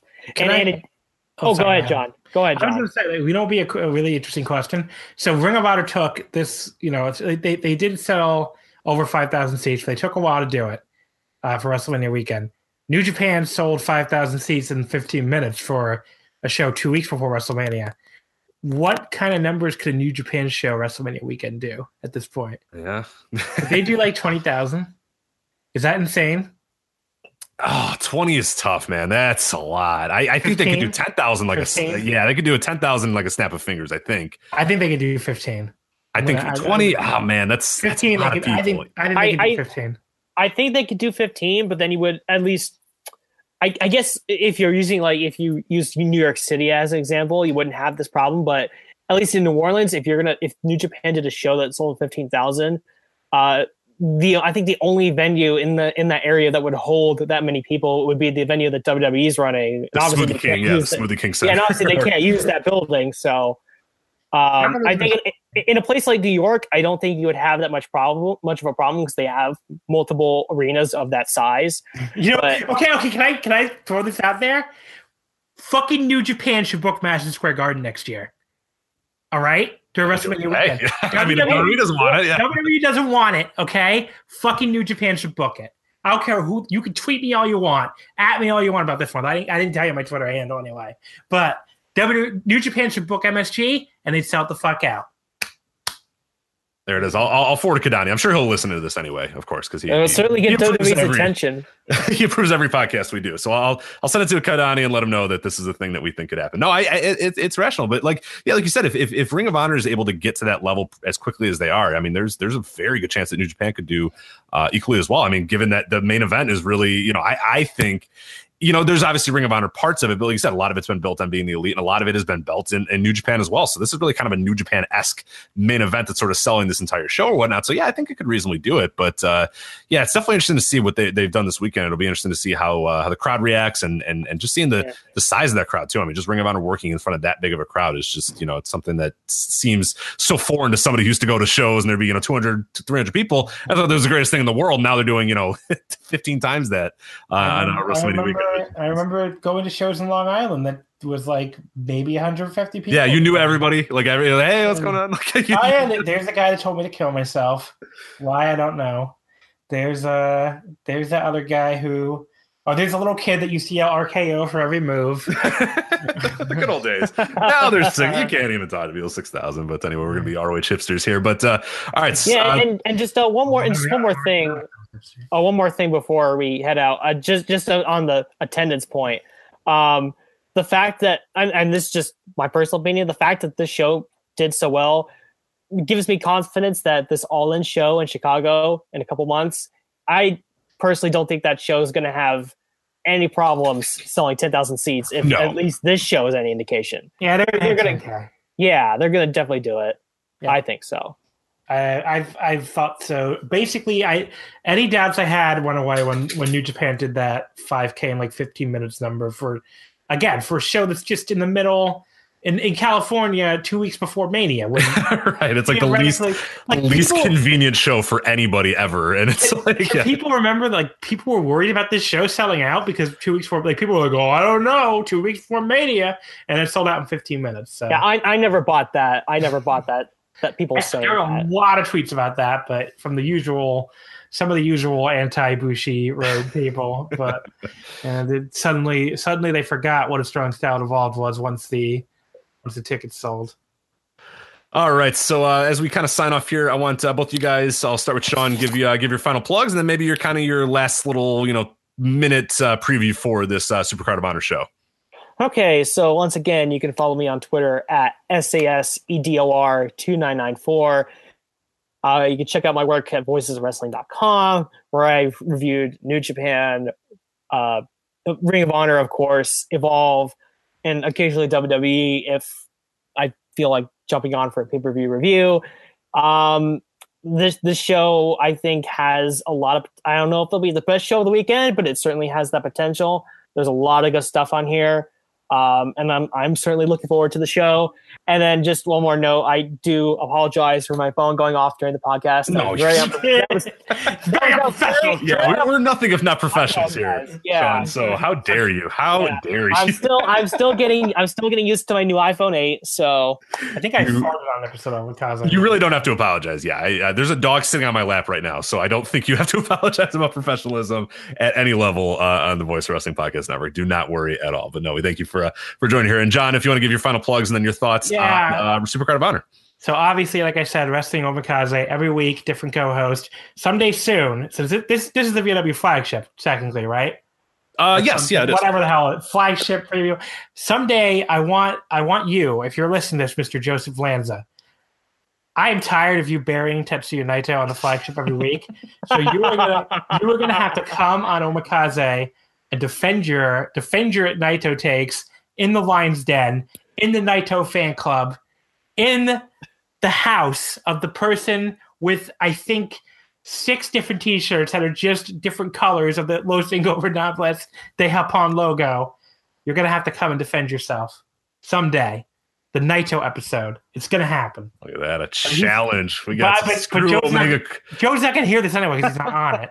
But I'm sure he'll listen to it. I don't know if he will. I'll, I'll make sure he listens to this part for sure. But yeah, Wrestling Omakase, it's great. I have a different co-host on every week, and um, I think you'll enjoy it if you check us out. We're on the Voice of Wrestling Podcast Network.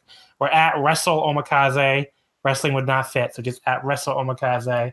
And we're always covering something different. So, you know, New Japan, DDT, uh, All Japan, every promotion you could think of, even some WWE sometimes when somebody wants to talk about it for God knows what reason. But we do historical stuff too. We just had an Andrew Rich to talk like WWE from 2003 to 2007. So I don't know where else you can get that kind of variety. So That's the nuts. All right, Sean and John, thank you guys very much for coming on to preview uh, Supercard of Honor. Uh, you're very welcome. Oh yeah, I didn't say anything about Supercard of Honor. It's gonna be good. Oh yeah, I'm I'm really really excited for the main event, and that's why I came on here. I think it's been one of the best built matches in a long time, and the fact for that they sure. did it all they did it all on their own, you know, for for the most part, is really impressive. And I don't know if it even gets enough if they get enough credit for what they did. So they they really deserve a ton of credit. The rest of the card, to be honest, I can take or leave it, but the main event I'm very into. So all right. Thank you guys both. Thank you.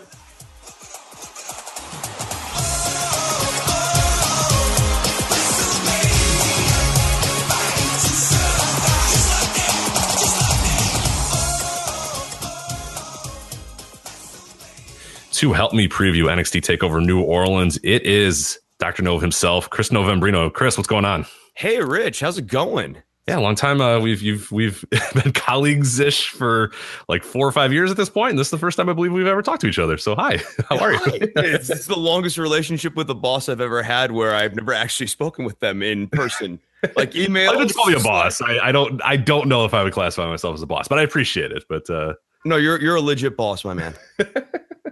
Am I cool boss at least? I think so. Okay. Yeah, absolutely. I, I mean, you you have always given me the freedom to kind of do whatever I want. Um, like when I did the TNA show, I, I, pitched you that, and you were like, "Go for it." And then I pitched you Lucha the Hidden Temple, and you were like, "Go for it." And that's been awesome. I, I don't ever have to go like, "Oh, what if Rich doesn't like this?" I mean, I I usually make sure that you do, but uh, I've never felt uh, stifled in any way while being here. Well, appreciate that. But uh, yeah, let people know for people that might not have heard you, don't know where you're from, maybe don't haven't checked out the other podcasts and whatnot, uh, where they can find you on Twitter and then when some of your other work. Absolutely. So I, I, do a lot of podcasts. I am at C H R I S N O V E M B R I N O on Twitter. But I host a news and politics show called Don't Worry About the Government, which you can find at don'tworry.tv. This year, I launched another show which is called the All in the Family podcast. And it is about All in the Family, but it's also kind of like the dollop if you like the dollop like we there's a historical component to it because we'll talk about what was going on in 1971 and then obviously there is a comparison between 1971 and today that gets made on that show. So you can check that out at allinthefamilypodcast.com and then i will be back up here on voices of wrestling regularly when Legends of the Hidden, no, not Legends of the Hidden Temple. That's not coming back. When in my podcast, Lucha of the Hidden Temple, which is named after Legends of the Hidden Temple and Lucha Underground, will be back.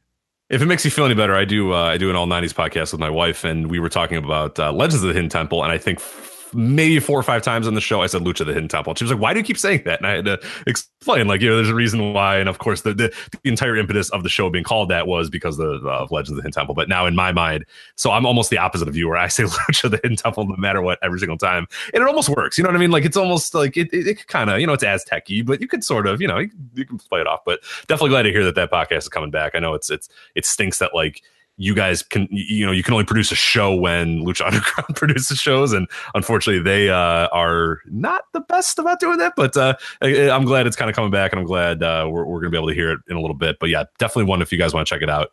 Uh, you guys do a great job breaking down weekly uh, Lucha Underground episodes and, and really digging deep into the stories, digging deep into the characters, the motivations and stuff. And it's a really well produced show. It's one of the best produced uh, wrestling podcasts I've ever heard as well. So I think you definitely should uh, uh, check that out. And I know uh, one thing too as well that I've been a, a huge fan of yours is uh, your appearances on Music of the Mat.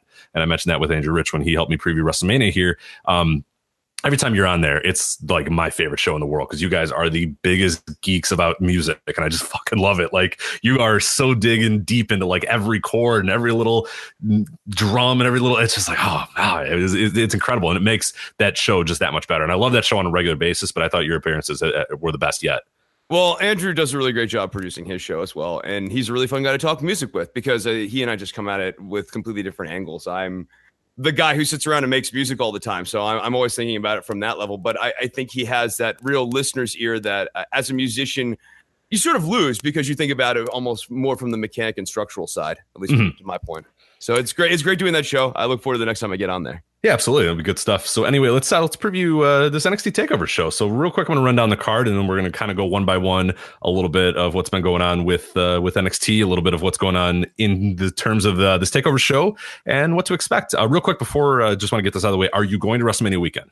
I am not going to WrestleMania weekend this year. I because I went to New Orleans earlier this year, and uh, I, I, made a personal mission this year to pay off my car, Rich. So uh, that nothing is getting in the way of me finishing paying off this car. Are you planning on going to any of the future ones? Or going to New York next year, maybe?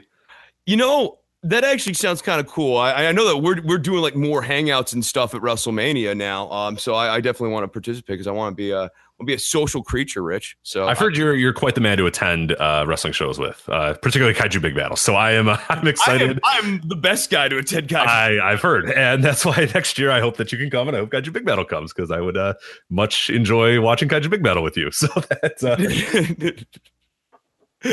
I know how to have fun. That people yes. have always said that. that is what I have heard for you and WrestleMania weekend. So I'm excited. So anyway, uh, take over New Orleans. Break down the card here real quick. Uh, you got in an unsanctioned match here. It's been a, a, probably the best built, maybe the best built match on this entire card. Maybe the one of the best built matches of the entire weekend. Uh, Johnny Gargano, Tommaso Ciampa. Uh, the stipulation here: if Gargano wins, uh, he will be rehired by NXT. But if Ciampa wins, uh, Gargano will be banned from NXT forever. So that's that's and then we have a ladder match for the inaugural, the, the newly formed NXT North American Championship. You got Adam Cole, EC3, Killian Dain, Lars Sullivan, Ricochet, and the Velveteen Dream. I got a triple threat tag match for the NXT Tag Team titles and also the Dusty Rhodes Classic Tag Team title trophy. I got the Undisputed Era, Adam Cole and Kyle O'Reilly defending their titles against the Authors of Pain and Roderick Strong and Pete Dunne. And then uh, for the NXT Women's Championship, you got Ember Moon, uh, defending her title against Shayna Baszler. And then your main event, uh, Andrade Cien Almas defending the NXT Championship against Aleister Black. So, Chris, I'll ask you first. Uh, what match really jumps out at you? What's the one that you're really saying, okay, this is I cannot wait for this match, and and this is the one I'm really really looking forward to. The one I'm really looking forward to, at least, the one I'm really looking forward to, at least in terms of work is going to be the ladder match. Not because I'm necessarily excited about the North American Championship, but because the interplay between EC3 and Ricochet and how NXT is going to use those two is the most interesting component to me. And then also, are we telling the story with Adam Cole where he's going to be the loser leader of the group? I think that's where we're going, but that's the storyline that I've found the most intriguing in NXT, like how they're using the undisputed era. Right, and I'm kind of with you too. And then in this one, we have you know Adam Cole doing double duty here. He's in the in the ladder match. He's also in the uh, the the tag match as well. But yeah, as far as the ladder match, I think the thing that I'm definitely a, a, little curious on is you know you look at guys like a Ricochet. Okay, yeah, there's probably no doubt that he can you know dominate in a ladder match and do quite well. The rest of the guys, I mean, Adam Cole's good at sort of your plunder match type, so I have an idea that you know he'd probably be okay. But again, like he's not your classic sort of multi-man ladder match guy. Like he's more of your one-on-one brawly hardcore match type guy where he really excels. And then the rest of the guys in this match are not really like whether it's built for ladder matches or really have that much experience. Like EC3 is a guy who character-wise, you know, jumps off the screen uh, and his NXT debut was no question. I mean, it was incredible where he chants, you, you know, people are chanting, you deserve it at it. And he's going, oh, yeah, I, I know, I do. I do deserve it. Like he's just incredible at just sort of that, that presence or whatever. But in ring, he's, he's not very polished. He's still got a little rough edges and whatnot. So, you know, you're throwing him right into the the fire in a ladder match. Uh, Killian Dain and Lars Sullivan obviously are, are, are two big brutes. They're going to be great for catching guys, but really, who are they going to catch? Because it's really just Ricochet that's going to be kind of your flyer. And then Velveteen Dream is another guy who, again, is is excelled and improved a lot, but doesn't really jump off the page as like a great ladder match type of guy. So that's what I'm most curious about is to see sort of how the dynamics work. I have no doubt that Ricochet can do it. I feel like Adam Cole can do it, the rest of the guys, I it, it, it seems like a lot of weird a lot of for a ladder match. Yeah, there's like uh, you know yeah, like EC3, Lars, and Killian are all real bases, and Velveteen Dream's not really a flyer, and Adam Cole's not really a flyer. Doesn't really do sort of those sort of things. So I don't know. It, it, it's I'm having trouble envisioning what the match sort of looks and feels, similar to how you sort of said you were having that same issue. Yeah, I, I mean, you, you got to imagine that they're going to make the Velveteen Dream look really good during this match because he is sort of the homegrown talent, even though Obviously, I think the main storyline is going to be centered around EC3 and Ricochet and probably setting up a few between them. They're trying to do something with the Velveteen Dream here. Uh, it's not even entirely clear to me if they're going to keep him heel. I think they're at least teasing a little bit of uh, face qualities to him. So I would expect him to do some high spots. It might be good to have more big guys in that case then. Yeah, no, if you're gonna have like, because maybe EC3 then does some like big spots or whatnot, but he can fall sure. into guys. Velveteen, as you said, can fall into guys. Like, I, am sure Killian Dain and Lars are gonna be catching people left and right. like this entire match is gonna be, and and we really haven't seen like you know in terms of NXT, there's been obviously some tag team ladder matches. There's been sort of you know a few matches here and there, the war games obviously, but they tend to go a little low on just like plunder and like real ridiculous bumps or whatnot. Like they don't really do that. Like that's not what you're going to get from from from NXT that much. So I do wonder if you are going to have just Lars and Killian like grabbing everybody. Like Ricochet will do something off the top of a ladder and then he'll he'll fall into eight people or whatever. Like that's what they tend to do a little bit more than like Ricochet falling through like four tables. You know, they don't necessarily fall into that at all that much. So no, I'm kind of curious to see where this goes. And obviously the title, it's like another random title. I don't know that anybody's super excited about the North American Championship. I know you kind of alluded to that it's just kind of there, but uh, I'm excited to see, like you said, how EC3 is sort of integrated, how Ricochet is integrated, and, and, and what the next step is for Adam Cole. Because as you said, we, we, we you know a few months ago he was seemed like he was the next champion, the next guy in the line, and and now it's just kind of he's kind of floating around in space and whatnot, and not quite sure where it's going to go. This could maybe be a good opportunity for him to win this title and sort of stake his claim to the mid card of of, of NXT, but I don't know. Yeah, I have a tough time. Do you have a good prediction of who you think uh, emerges in this match? So, if I had to place a bet on it, I'd actually go with EC3, kind of cutting off the big debut of Ricochet. Uh, now that you're throwing the Adam Cole thing, I could see the writers going a direction where they put this mid card title on Adam Cole, and then you have the Undisputed Era as just this faction of mid card champions. B- before the North American Championship was introduced, it did definitely look like the end of the road of the main event push for Adam Cole because you're bringing in all these other people. Mm-hmm. Um, so yeah, I would say EC3. I, I do think Lars Sullivan's going to do a big headbutt off the ladder at some point. He's oh, I didn't think of that. That's awesome. Yeah, that'd be pretty yeah. sweet. Yeah, I think that spot's going to be cool.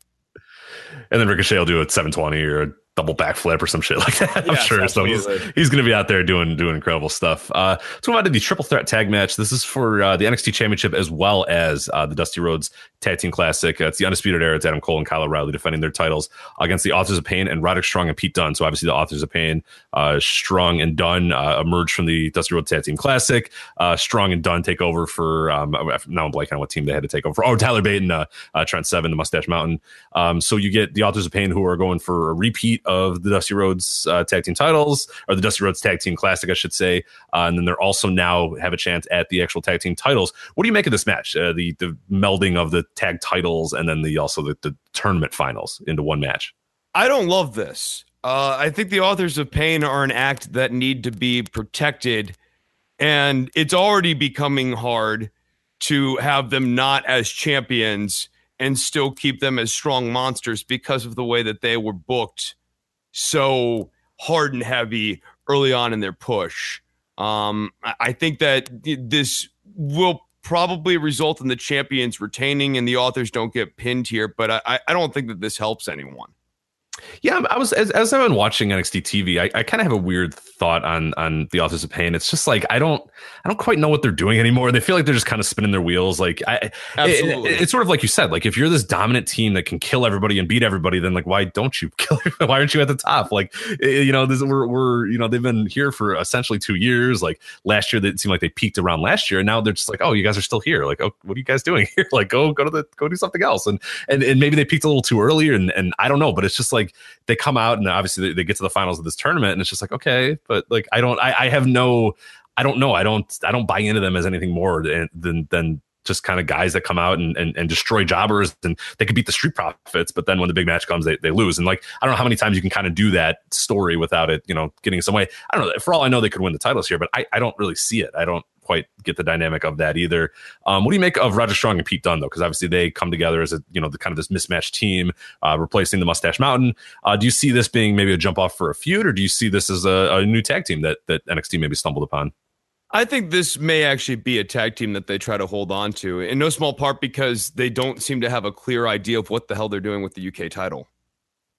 yeah, well, now that ITV is uh, is not bringing World of Sport back, they uh, have a bunch of guys from England and a title, and now they don't know what to do with it because their anti-competitive uh, reach into the region is now no longer necessary. So now they're just kind of floating around and doing nothing. Right. Case in point, now we have the North American Championship, and our UK champion is not actually defending his title on this card. He's in a tag team. Yeah, it's it, it's interesting, but uh, I mean, I've I've enjoyed the Roger Strong uh, Pete Dunne stuff. I mean, it's been pretty cool because obviously they're two great workers. So yeah, like anytime those guys can can wrestle in the same ring, I'm I'm, I'm totally cool with it. I uh, yeah, I'm kind of with you. I think that it's going to be a team that maybe hangs around for a little bit. I think don't you know tease because eventually whatever. I mean, we know that the end game of that is that these two dudes are going to kill each other in the ring and, and and have another you know singles match and a feud or whatnot. Most likely with Pete Dunne being the the, the, the heel because that's just the perfect role for him. But um, I, I like the idea that no, just don't do it right now. I don't think it's it's a little too early to do that now. I think kind of build it up a little bit, have it go on for a few months, and this could be a real cool feud because you don't you know you're you're already on the show you're doing the breakup of a, of a great tag team or whatnot. So you got time to sort of let that stretch and let it kind of you know f- feel itself out before you immediately break it down. But uh, as far as the actual results of this match is there any way that you're leaning? Do you have any you know real good idea of what you know what what's going to happen what team is going to win? Any any sort of inkling? Well i said before i'm sticking with it. Champions retain Okay, so you got the undisputed era retaining there. So you got Adam Cole losing the the North American Championship, but retaining the tag titles then because he sort of took over for Bobby Fish, of course, with uh, yes. uh, with, with, this team. Okay, right. so you got yeah, I, I'm, uh, I'm I don't know where I'm at with this one. I kind of, I guess I kind of like the idea of Strong and Dunne winning it. Um, I, the, the, inclusion of the trophy makes it weird because like why does the undisputed era need the Dusty Classic trophy? Like this makes no sense. Yeah, yeah, like I, we got I, a trophy, yay! Like we're in the tournament, not really. like oh, okay. I didn't love the way that they did the Dusty Classic this year. I, I think I've liked it more in years past.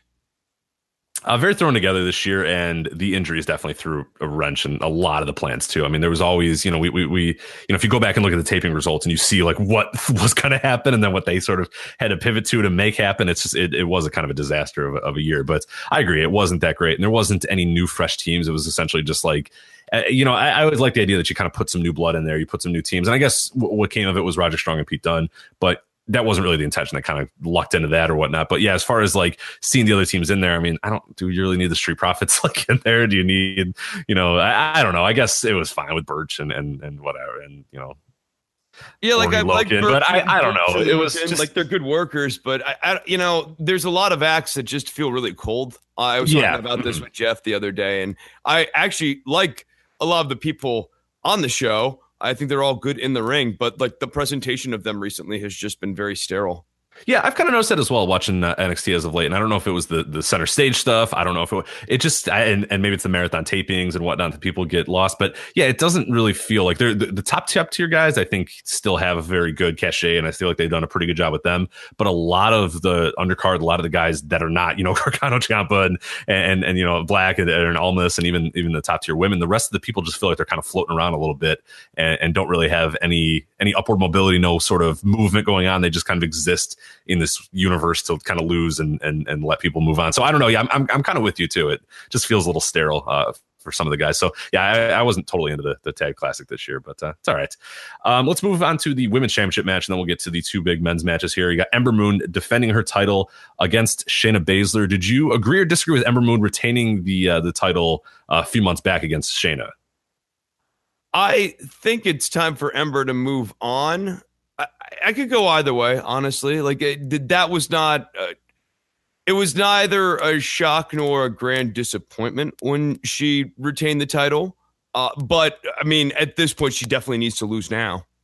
Right, and, and and I think that's where I'm at as well. And that's how was, that was going to be my next question. Is is I mean, would there be disappointment if Ember retained here? Like, I feel like everybody's kind of ready for for Shayna to move on and Ember to move on, and and, and Ember can move on by losing, and and Shayna obviously gets new charts and new avenues and new paths if she wins. But I, I can't. In your mind, like, what's the percent chance that that Ember wins here? Uh, like fifteen percent. Yeah, I, am pretty low as well. It'd, it'd, be stunning, and and, I, and I'm, I'm sure you agree with me. I think a lot of people would do that as well. If she wanted to be like, oh, what are you what are you doing? like, don't know. Like, no, no, it's, no. It's time to it's time to clear the lane for some new women. I mean, I even think you know at this point it's time to get Shayna moving on too, just because there is a new crop of women who are coming in and I mean, the problem is like NXT is supposed to be a developmental territory, right? And it's trying to be both a brand and a developmental territory at the same time. And I think that comes at the expense of development. For sure, and and yeah, there has been a little stifling. I mean, you got a ton of women in there. You got like a, someone like a Dakota Kai who's just an accessory in the story and just kind of nice. comes to the ring to get beat up or whatever. And she's incredible. And they have a crop of there's you know 20 women there they're training that are that are solid, and and it feels like none of them are, are, are really important in the grand scheme of things, and they're just kind of cogs in the in the wheel for the main story. So I agree with you. I think there does need to be a little bit more movement there, but uh, I'm I'm I'm probably about a 90% that Shayna Baszler wins here. I would be stunned if Ember Moon retains. Uh, as far as the match, where do you kind of see this match going? Do you see it being sort of the back and forth affair that we got the first time with Ember Moon and Shayna Baszler? Um, or do you see it as a possibility where Shayna comes in there and just beats Ember definitively, beats her quickly, beats her definitively, similar to what we saw with Asuka and Bayley and Asuka and kind of her run? Do you think there is that, that, it's maybe, maybe a two part question? Do you see that happening? And, and do you think that would be a good idea if Shayna just comes in there you know, in, in, in two minutes taps Ember out, and it's like, holy shit. Now that you know, there's a new, you know, the leader of this women's division, or would you kind of be fine with just a back and forth type of match?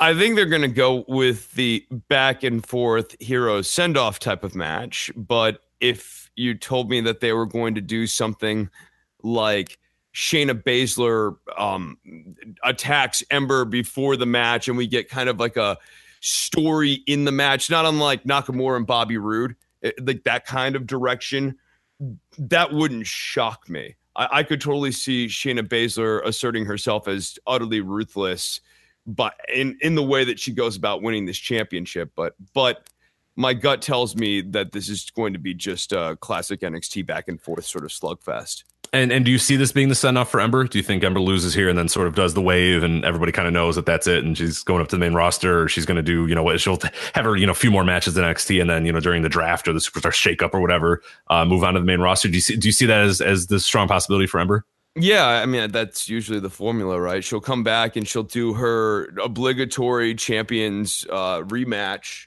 clause, but uh, she'll lose, of course, and mm-hmm. she'll move up to the main roster do her waves and do her bows, and then she moves on and, and does her thing. So yeah, I kind of hope that happens too, because yeah, there does need to be a kind of a refresh there. It feels like we've been in the Ember, you know, era for for quite a while, and I don't know that it's an era that I'm going to really look back all that fondly at either. I'm not a huge fan of Ember Moon. I think she's fine, but I think it's there's the many more exciting people. Awesome. The Eclipse looks great uh, when when the person she's doing it on knows how to take it. Um, it, the overall matches, they're okay. They're not bad. Great finisher. Okay matches. She's perfectly fine for a WWE worker. What I'm actually kind of surprised by, I don't know, did you did you ever watch much of her on the uh, the Indies? I did not know. So that that move, she so she said that move forever, but the problem was on the Indies, like she would always it would always look like shit, and it was like eh, maybe sixty percent of the people would take it perfectly but then the others one would take it like so wrong and it would never look good and the person would be in the wrong spot or whatever. And that was one of my worries is when i saw that she was doing it nxt i was like oh no this is not going to go well especially when you're with some pretty inexperienced people your your lacey evanses of the worlds or whatever. But it's actually pretty fascinating they've all kind of nailed it. And i think a lot of it leads to them being in the performance center, being able to practice it a thousand times before they go out there. Because I'm sure, you know, Ember, I, am you know, uh, Athena would, you know, go and and you know, work in any show and say, hey, here's my finisher or whatever. And the person's like, oh shit, I don't really know how to take that, but okay, I'll we'll try it out in the ring or whatever. And it would always like it would be kind of clunky. It would never quite look right. But I've been amazed at NXT that how like fluid it looks, how well they shoot it, um, and, and really the impact always just looks incredible. So I'm with you. I was very nervous about the the the finisher when she first sort of was going to bring it to NXT, but I, I I love it. So I think it's going to do the same on the main roster as well. So I think it's uh it's definitely time for her to move on. And I think what's going to help too is the main roster is a little bit more the finish tends to be what a lot of people remember. You know what I mean? Like that, it's not necessarily the meat of the match. Like NXT, you're looking for the meat of the match. You're looking for that sort of stuff.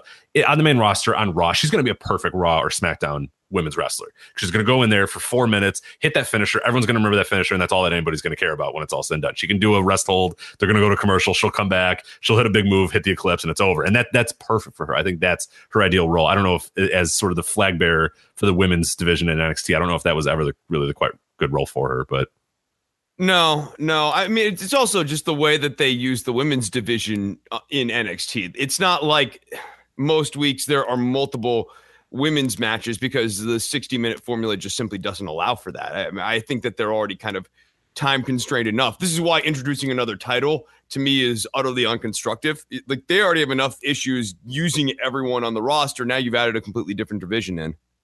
Yeah, I don't know. Uh, have you sort of gotten that vibe from the most recent weeks of NXT. I don't know. It's been about maybe about six months or now. It just feels like the show is so packed in. Like it, it, never really felt like that. It felt like before that hour was like the perfect hour of wrestling, and you feel like you got everything you wanted, and you feel like everything is good. Now it, it just feels a little bit more manic in recent months, and I don't know why. I think the show needs to be 90 minutes. Like they clearly need one more match a week to be able to tell the stories that they want to tell because again, you get to the women's division, you have to use Evie as a prop character essentially instead of actually having her have matches. And now I know, of course, like this most recent week that she she did have a match, and they're they're being better about that, but they can't have that week in week out discipline because time just simply doesn't allow for it. Yeah, and you got so much backstage stuff too, and you have so much of that sort of growing in, in, numbers, and and like I said, just more roster people. So you're trying to, I mean, particularly like these last few weeks in the build of this, you know, you're trying to build up that, that, ladder match and sort of announcing who's in the ladder match. So you have to go backstage every single time to say, okay, well, uh, Killian Dain's in the ladder match. Okay, well, Lars Sullivan's in the ladder match. Okay, Ricochet's in the ladder, and then it's like, oh shit, well, there's no time for anything else, and it was just like it's so overwhelming sometimes the the, the week. So I'm I'm kind of with you. I, I, I I hate to say that it needs a little bit more time because you know we, we always complain about the no right. I, I, know. I'm with you. It needs that extra third. I mean, it really would bring the whole thing together and it would just let it kind of breathe a little bit. Nothing has any second to breathe on that show. It feels like they're packing two hours into to 60 minutes and it's just, it, it, it's, it's too voluminous. Well, I, you know, they don't need to just objectively add time on. They could also take time away from somewhere else. And just no, that'd be ridiculous. No. no um, I'm sorry. I'm sorry. I, will cool down with the. Let's talk about ideas. the WrestleMania pre-show, which will be four and a half hours. Right. Special start time of 1.30 p.m. or whatever the hell it's going to be. No, we, we need a two-hour pre-show. Why? I'm not sure, but we need it to be two hours. Oh, wow. How's Peter Rosenberg going to give his predictions? Oh, everyone loves Peter. Chris. I mean, come on. Everyone loves Peter. You, you, are you telling me you don't want to hear from Peter Rosenberg? Like you're nuts. That's... No, are, are, you telling me you don't want to hear from Peter Rosenberg? Because I don't want to hear it. No, I, I, really he could go away and never come back, and that'd be fine. Oh, for me. That's me. I actually, um, you know, I, I do like on the network who's not there a whole lot anymore was Scott Stanford. I actually thought he had pretty good chemistry with most of the people on the roster, and was clearly like aware and knowledgeable about the brand in a way that wasn't necessarily obnoxious. Yeah, he told the line pretty good of like announce like like random TV announcer guy. Like the, the, they have the factory guys that they come in, and and he was felt like he was one of those factory guys for a while, but then sort of morphed into a guy that was kind of a blend of of a factory guy, as you said, which is cool. You kind of need that sort of professional presentation, and, and that's sort of what they love. But then also, yeah, knowledge of the brand. You you started to see him come up with that a little bit. Yeah, what the hell does he even do now? Is he still? Oh, he does them? TV. No, he doesn't do anything for them, but he does TV out in New York State. Oh, okay, so, good. Well, good for him. His gig was that he was doing television out in New York State. He does like a local news affiliate out there, and then he was just driving into Stamford and he was doing the pre-show panel. I I can't remember what the interaction was built around. There was he did have a moment with Booker T on one episode where he said something that like legitimately crossed Booker T. Um, and they they were able to buffer it out, but like it was uh, an awkward Booker moment. Uh, many, one of many. Yeah. I, I, feel like if you work with Booker long enough, you're going to have an awkward Booker moment. Uh, but I really like Scott. I certainly compared to some of the other tryhards that uh, WWE has employed, I thought Scott was more natural and wasn't necessarily trying hard. I'm with you on that one for sure. Um, other matches, uh, the final two here on this takeover show. I think we'll talk about the unsanctioned match now. Gar- Gargano uh, versus Ciampa. It's been uh, pretty well built match, of course. I mean, obviously, Absolutely. The backstory. I mean, most people listening to this probably know the backstory, but of course, they're tag team partners. Ciampa turns on Gargano. Uh, Gargano goes through a losing streak, then he goes on a win streak. Uh, he gets the title shot against Cien Almas. He loses. Ciampa comes out, attacks him, and and then of course he loses. You know, leaver, loser leaves NXT match, and and now he's trying to get back in NXT to try to get back at Ciampa and and and, and get his job back and whatnot. And it's been amazingly built. I think what's really, really cool is the subtlety of of Ciampa every single week coming out grabbing the mic, saying maybe one or two words, sometimes not saying anything, and just letting the crowd just dictate the entire show and let them boo him. And he's grabbing grandma's signs and spitting at grandmas and threatening to fight people and whatnot. I think it's been really well built in, in, in that sense. And and I like that they've done a little bit of of you know fighting. You know, Gargano obviously surprised him a few weeks ago and they had their brawl or whatever, but it's been kept kind of subtle and it feels like you're really anticipating seeing these guys get in the ring. You haven't gotten a bunch of back and forth between them. You haven't yes. gotten a bunch of interaction. So you're kind of salivating to finally see those guys square off one on one in the ring. And I'm sure the crowd is going to be 100% behind Gargano and the atmosphere is going to be incredible. What have you thought about this build so far? Oh, I love the build. I, I, I love the story that they're telling. I, I think that they found a way to take advantage of the Tommaso Ciampa injury and you know take what was kind of a lemon situation and completely reheat it and make lemonade out of this to, to mix my lemonade making metaphors. Just don't ever drink my, don't drink my lemonade, Rich. That's what it's not great lemonade. No, no, you don't want my lemonade. So I, I like all of that. I I think obviously Tommaso is going to win here, and we're going to send Johnny on his way because that's what Tommaso is going to need in order to do his thing. Although tapping the brakes on this a little bit, if you told me that Johnny and Tommaso were going to have a continuing feud in NXT, that wouldn't necessarily surprise me because I'm not entirely sure to go back to what I was talking to a Jeff the other day, what Johnny's role would be on the main roster now that Daniel Bryan's back. Right. Yeah, that's that's an interesting thought. I had never really kind of likened that the the two are very related in that sense that like it makes, you know, Gargano as the perpetual underdog. I mean, I think that's what we all kind of want him to always be. Right right? Like he's got to be that. Like he can never be just like a guy that wins titles all the time. Dominant time. champion. No, yeah. no that, that, that, just doesn't. I like Johnny a lot, uh, but that doesn't make sense. No, and he did it in Evolve um, or Dragon Gate USA, I should say, a, a, few years ago, and did it quite well. But on the main roster, I'm not sure that that's going to work. And I, I, know for a fact that Vince is not going to let that guy be his like dominant, you know, heel champion or whatever. So uh, yeah, he's going to have to sort of fit into that perpetual underdog role. But now that Daniel Bryan's there, you got the guy that's like the best at being the perpetual underdog. You, you know in, in Daniel Bryan. So yeah, I, it, it's strange. I'm not quite sure. You know, before Bryan came back, I would thought it would have been a mortal lock that that Ciampa probably wins. And Gargano just moves out of the main roster, gets his sort of NXT send off, and, and it finally feels um, like he can he's ready to move on, and there's nothing left for him in NXT or whatever. But it, it feels I don't know, but it, it kind of feels like he's done everything he can in NXT too. So I don't know. It's a very interesting match. I mean, if he wins you know, what's the next step for those guys? Like, do okay, they just, okay? You know, I can I can pitch. Yeah, what do you got? What do you got? Let's, let's, let's hear. So he if he wins, now he's back in NXT. Tommaso Ciampa wants to get rid of Johnny for good and for all, and like actually like tries one last time, and, and Johnny wants to get that W. But then he still has the unfinished business with beating Almas. So he still has to climb that hill. Um, presumably at that point, Almas wouldn't be the champion anymore. So he beat Almas, and then he would go on to face whoever is the champion at that point. So like that is the long-term story arc if they choose to keep Johnny there that I could potentially see. Okay, I, I, don't mind that, but uh, and then so as far as like so okay, so Johnny wins. I don't love that. I'm just pitching. No, no, no. I, I got you there. And then sort of my, my question is then what kind of happens with Ciampa? Like you can't can those two coexist? Can they be on the same roster? And this not, is why I think Johnny's got to go. Exactly. like, because you can't just have Ciampa come out and like have a normal match, and then Gargano comes out, and it's like, wait a minute, you guys want to kill each other? Like, you know, it, it's one of those ones that, like, sometimes you can kind of suspend that disbelief and just be like, all right, whatever. Like, they've, they've, you know, they can exist in different worlds on the same brand or whatever. But I don't know if these two dudes can. Like, the way that this feud's been built up, like, it's got to be one or the other. So it's got to be Ciampa goes away. At the expense of the others. Exactly. Right. They, they cannot exist in this world together. So it's like you know one of the guys. So yeah, that might be a, a, a real good reason to to send um Gargano Johnny on his way. Yeah, yeah, yeah. And I think that's good Figure for what you're too. doing. No, right, right. Because then at that point, so let's say Aleister Black beats Almas here, which I don't think is impossible. I don't necessarily think it's likely, but it could happen.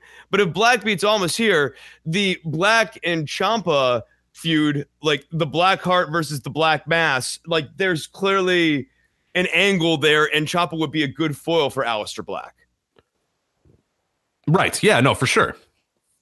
I see. Just I in general, I just see a lot more for Ciampa on NXT than I do for, for, for Gargano right now. And that's not to say, again, like I love Gargano and, and, and, I adore him, but yeah, it's just like you feel like there's so much more for Ciampa to sort of do and different angles for him to go. And, and it feels so empty for Gargano right now at this point with NXT. Like if he comes back, he's kind of the old guy that like graduated and still, you know, it's like, oh, okay, dude, like what are you still doing here? Like, did you graduate like a year ago? I was like, yeah, whatever. Like, I just have yeah, man, I just love hanging out at this high school, bro. right. He's I'm doing my gap year. And you're like, all right, dude, just like go away. We're good. like, no, we don't really need you. You're kind of just so yeah. No, that that uh, I'm kind of with you on that one. I think the match itself, I, we haven't really talked about that. I mean, do you see this being just a, an all out brawl? Do you see it being? I mean, obviously the unsanctioned part makes it sort of that, and and yeah, we're gonna be like all over the arena is kind of what I feel like. I, I, I'm not. How does unsanctioned work? So there's still going to be a referee it's one of those dumb things that one of those tropey things that they do where it's like I'm not it's unsanctioned, but we're gonna have referee and announcers and lights and entrances. No, and no, I, I, just I want to yeah. I, just want to understand: is it like does unsanctioned translate to in real terms no disqualifications, no countouts. So it's I like a would match. Assume like no holds barred, essentially. Yeah. Okay. And, uh, maybe falls count anywhere as well. Yeah, I don't know about that. I, I don't know if they've actually even have they, I don't think they said it. They just said No, no, there's yeah, still right. Like, they're like it's unsanctioned, but I, obviously that means that there's still going to be some sort of way to bring this to a definitive close, and that would involve rules. yeah, I, I'm trying to. So I'm looking at the official. I think the official rules of a no holds barred is obviously there's no DQs and whatnot, but that the, Right. the pinfalls have to take place in the ring. Right. Is that what unsanctioned means? No holds barred. I think so. I don't know. I don't know. I, I mean, I know they're really similar, and I know it seems semantical, but I'm just I want to try to understand the rules of this match to try to understand what I think the structure would be. Because, like in my head, I'm almost sort of picturing the empty arena Super Bowl halftime match between The Rock and Mankind, uh, where they just fight all over the place. But then there's like another variant where it's more just like they fight all over the entryway and the ring because this thing still has to end up in the ring. Right, exactly. Yeah, but I, I do like the idea of Ciampa like pinning Gargano with a forklift and a bunch of pallets or something. like that. that's a good finish. That's or strong. like that's strong. or uh, you know like pallets worth of Johnny Gargano like printed out uh you know smiles like t- there was a delivery of them like two skids of like you know a bunch of for handouts and he pins them underneath those or whatever. That'd be pretty good. But no I'd imagine that it's probably just gonna be brawling like in and around the ring type stuff maybe in the crowd a little bit. And I think one of the aspects and you mentioned a little bit is Ciampa's you know, you know health is, is is there, but I don't know. I, I think the reports are that he's still a little shaky and whatnot, and that could be a good reason to have him have this match without it, it necessarily being kickouts, bunch of near falls, bunch of great spots or whatever. You can do kind of brawly stuff, and and that's fine. Like you can hit a guy with a chair even if your knee's a little sore or whatever. So I think that's Right, going to be a little bit of what we're going to do because I don't think he's quite 100 percent ready to have you know his sort of level match or what the level match that you know him and, and or uh, him and Gargano could have. So I think the idea of the no holds bar and the brawling and whatnot. So I think some people might get disappointed by that, but I'm kind of into it because I think this feud, this feud too, like you don't go in, the, they can't go in the ring and have a tie up and then like a bunch of like kickouts and near falls. No, like they It's- should want to hit each other Exactly. with like pretty much every. I mean, with in the case of Johnny, storyline wise, like it, it it cost him his career at NXT. Like his business is finished there, and he was on this arc to become the champion, and really had it cut off at the bend by Tommaso Ciampa. I mean, we kind of forget about that narrative wise because I don't think any of us ever thought that Johnny was going to win the belt over Almas during any of those matches. But the way they told the story, Johnny was right about to win the title, and then Ciampa came in and took it away from him. right, right. uh, yeah. So that that as far as the win, I think you and I are both predicting uh, Ciampa wins this one. Correct? yes, that, that's the right answer. Will they do that? I hope so. I hope so as well. So uh, then we'll get to the main event here. Uh, Andrade Cien Almas defending his title against uh, Aleister Black. This is just a straight up singles match, no holds barred, none of that stuff. Um, no, no holds barred, I should say. so No, get, no, double- this is- get the double negative up. in there. Holds are definitely barred in this one. But uh, Yes. uh, as far as this guy, you mentioned a little bit earlier, but uh, in your mind, Almas retains. You think that's probably the best story? I think so. I, I- think there's still room to run with the Almas character. Like Zelina Vega and Andrade Cien Almas have, in my mind, were one of the nicest surprises of 2017. It really clicked. And you wouldn't necessarily have looked at either one of them individually and been like, oh, yeah, this is a main event act. And Zelina Vega's a little short. Almas uh, was not really working without Zelina Vega and uh, you put these two together, it clearly works. And I think it's still got room to run because they haven't really fully explored the emotional dynamic between Vega and Almas at this point. So there's a lot of story to tell still. Yeah, I'm with you on that, and that's that's the exact reason why I would not give it to Aleister Black, even though I know that you kind of stifle a little bit of him. But I feel like he's a guy that is kind of Teflon in that sense. Yeah, like it doesn't really matter. You, you know, his character isn't motivated. We're, we're actually not quite sure what he's motivated by, except for he's just kind of like a guy that's kind of creepy and dark or whatever. But yeah, again, like he's fine, and you're, you're still kind of early in his run where where you can explore this again or whatever. But yeah, if you could, if if, if Almas just loses here, I feel like there's there's not much left for him to do. You look at, I don't think he's ready for the main roster quite yet. I think there's there's just much there's so much more left for him to do in NXT. As you mentioned, this Zelina Vega thing, we've seen a little bit of a, a change as well, which I do enjoy as well, where Almas is now taking a little bit more control of his character and a little bit more control of the promos, which is a good sort of development because we obviously knew when he when he first came in, they wanted him to learn English and it was a complete disaster. And then Vega completely turned his character around by by coming in and and being the mouthpiece or whatever. Well, now we're seeing a little bit of interplay where where she'll talk and then he'll talk and then he- she'll talk. I, so it's really cool. And like you said, there's there's so much more left in that that that relationship and so much more to kind of dig into. And I like the idea that he's this like unbeatable champion now. I mean, he felt like for a while he was the fluky champion. Now he kind of feels like the champion that that belongs, and I think that's a great story to tell as well. I I, I would love the idea if Aleister Black gives it his all, but Almas is just better on this night, and it's like, oh shit, like this dude has went through Gargano, he's went through Aleister Black, like he's he's just good, and now it's like it's gonna be tough to figure out what's next for him and and and figure out you know who's the next challenger for him. But I like that idea. I like the dominant champion idea because if you go to Aleister Black, it, I, I, don't know, it just doesn't. It's not nearly as interesting. I, right. I, like I like Aleister Black a lot. I think he is a a, a really good wrestler. Uh, I think he'll be fine taking this loss here and. I mean, we we haven't even really entertained the idea of like what Almas and Vega's dynamic would be like if they were on the good guy side of the ledger too, because you could totally see Almas standing up for his teeny tiny girlfriend, um, who could be besieged upon. So like like th- there's just a lot more variations of stories you can tell with these two than you can with Aleister Black, who is supposed to be the silent, silent, quiet, brooding type. Yeah, I agree, and I, I, I like the idea of, of, of a character like Almas being the sort of the champion. He's like you know your classic sort of wrestling champion, dude. guy that guy that wears the suits, guys that you know. And I, I like that idea that like your heel champion is that sort of dude. That he's the suit wearing guy, the good looking guy. He's he's built. He's got the babe. He's got you know great hair. Like I like that. Whereas Aleister Black, I mean, I I, I like you know of course I, I like Aleister Black, but I love I love the the the, the kind of classic heel champion in, in, in Almas, and I think the character's good. And as you said, there's just so much more to dig into there with Vega. And yeah, we haven't even seen, seen them have a babyface run, which I think they absolutely could definitely right. have. Yeah, it's, line, it's so. really plausible with those two because he's not huge. Um, so like the idea that he could still be an underdog is very much a real thing. And she's so tiny that anytime you put her in peril narratively, it'll play super well visually. I always forget how small she is. And I think it was last week on NXT, she was going up the ramp and I saw her and she was, you know, walking right next to Almas. And you see her, she comes up to like his mid hip and you're like, oh my God, like you are so tiny. But yeah, sometimes you kind of forget that. But like you said, yeah, there's a lot of dynamics they can play with there and a lot of fun stuff they can do. So, so I'm right with you on that one. Um, do you, do you think it's pretty likely that Almas win, retains the title? Have, do you have a good kind of feel for the build and field for, you know, who's going to come away? Or is that sort of you saying what you think's going to, or what you want to happen versus what you think's going to happen? Or do you think Almas retains as well? If I had to bet, I, I would bet, but if you're asking me for odds, I'm like somewhere between 60 40 and 70 30. So okay. let's split the difference at 65 35. that sounds good. Yeah, I'm, I'm, I want to think, and I'm definitely, yeah, more on the side that, that, that Almas retains. But yeah, it's it's always hard to know with these NXT titles. Like sometimes they can go there and, and, sort of surprise you a bit. So uh, we'll see where it goes. But let, us play this game real quick. Who would be Black's challenger after Almas because obviously he has the Almas rematch. Um, who would Black storyline arc towards in that case? and I guess that's one of the problems. I don't know. like, I, I, I have a hard time immediately visualizing it myself too. I maybe like but Adam Cole, but why? Yeah, I was gonna say the yeah. undisputed era is what they've set the table with, but I mean the undisputed era's got their shit with Roderick Strong and Pete Dunne now, and and that at least seems to be going on for a while because they've now laid down some rail on the idea of Pete Dunne having a feud with the Undisputed Era. So either Dunne would have to join the Undisputed Era or finish up his business with the Undisputed Era in order for the Undisputed Era to have the freedom to go after Aleister Black full on.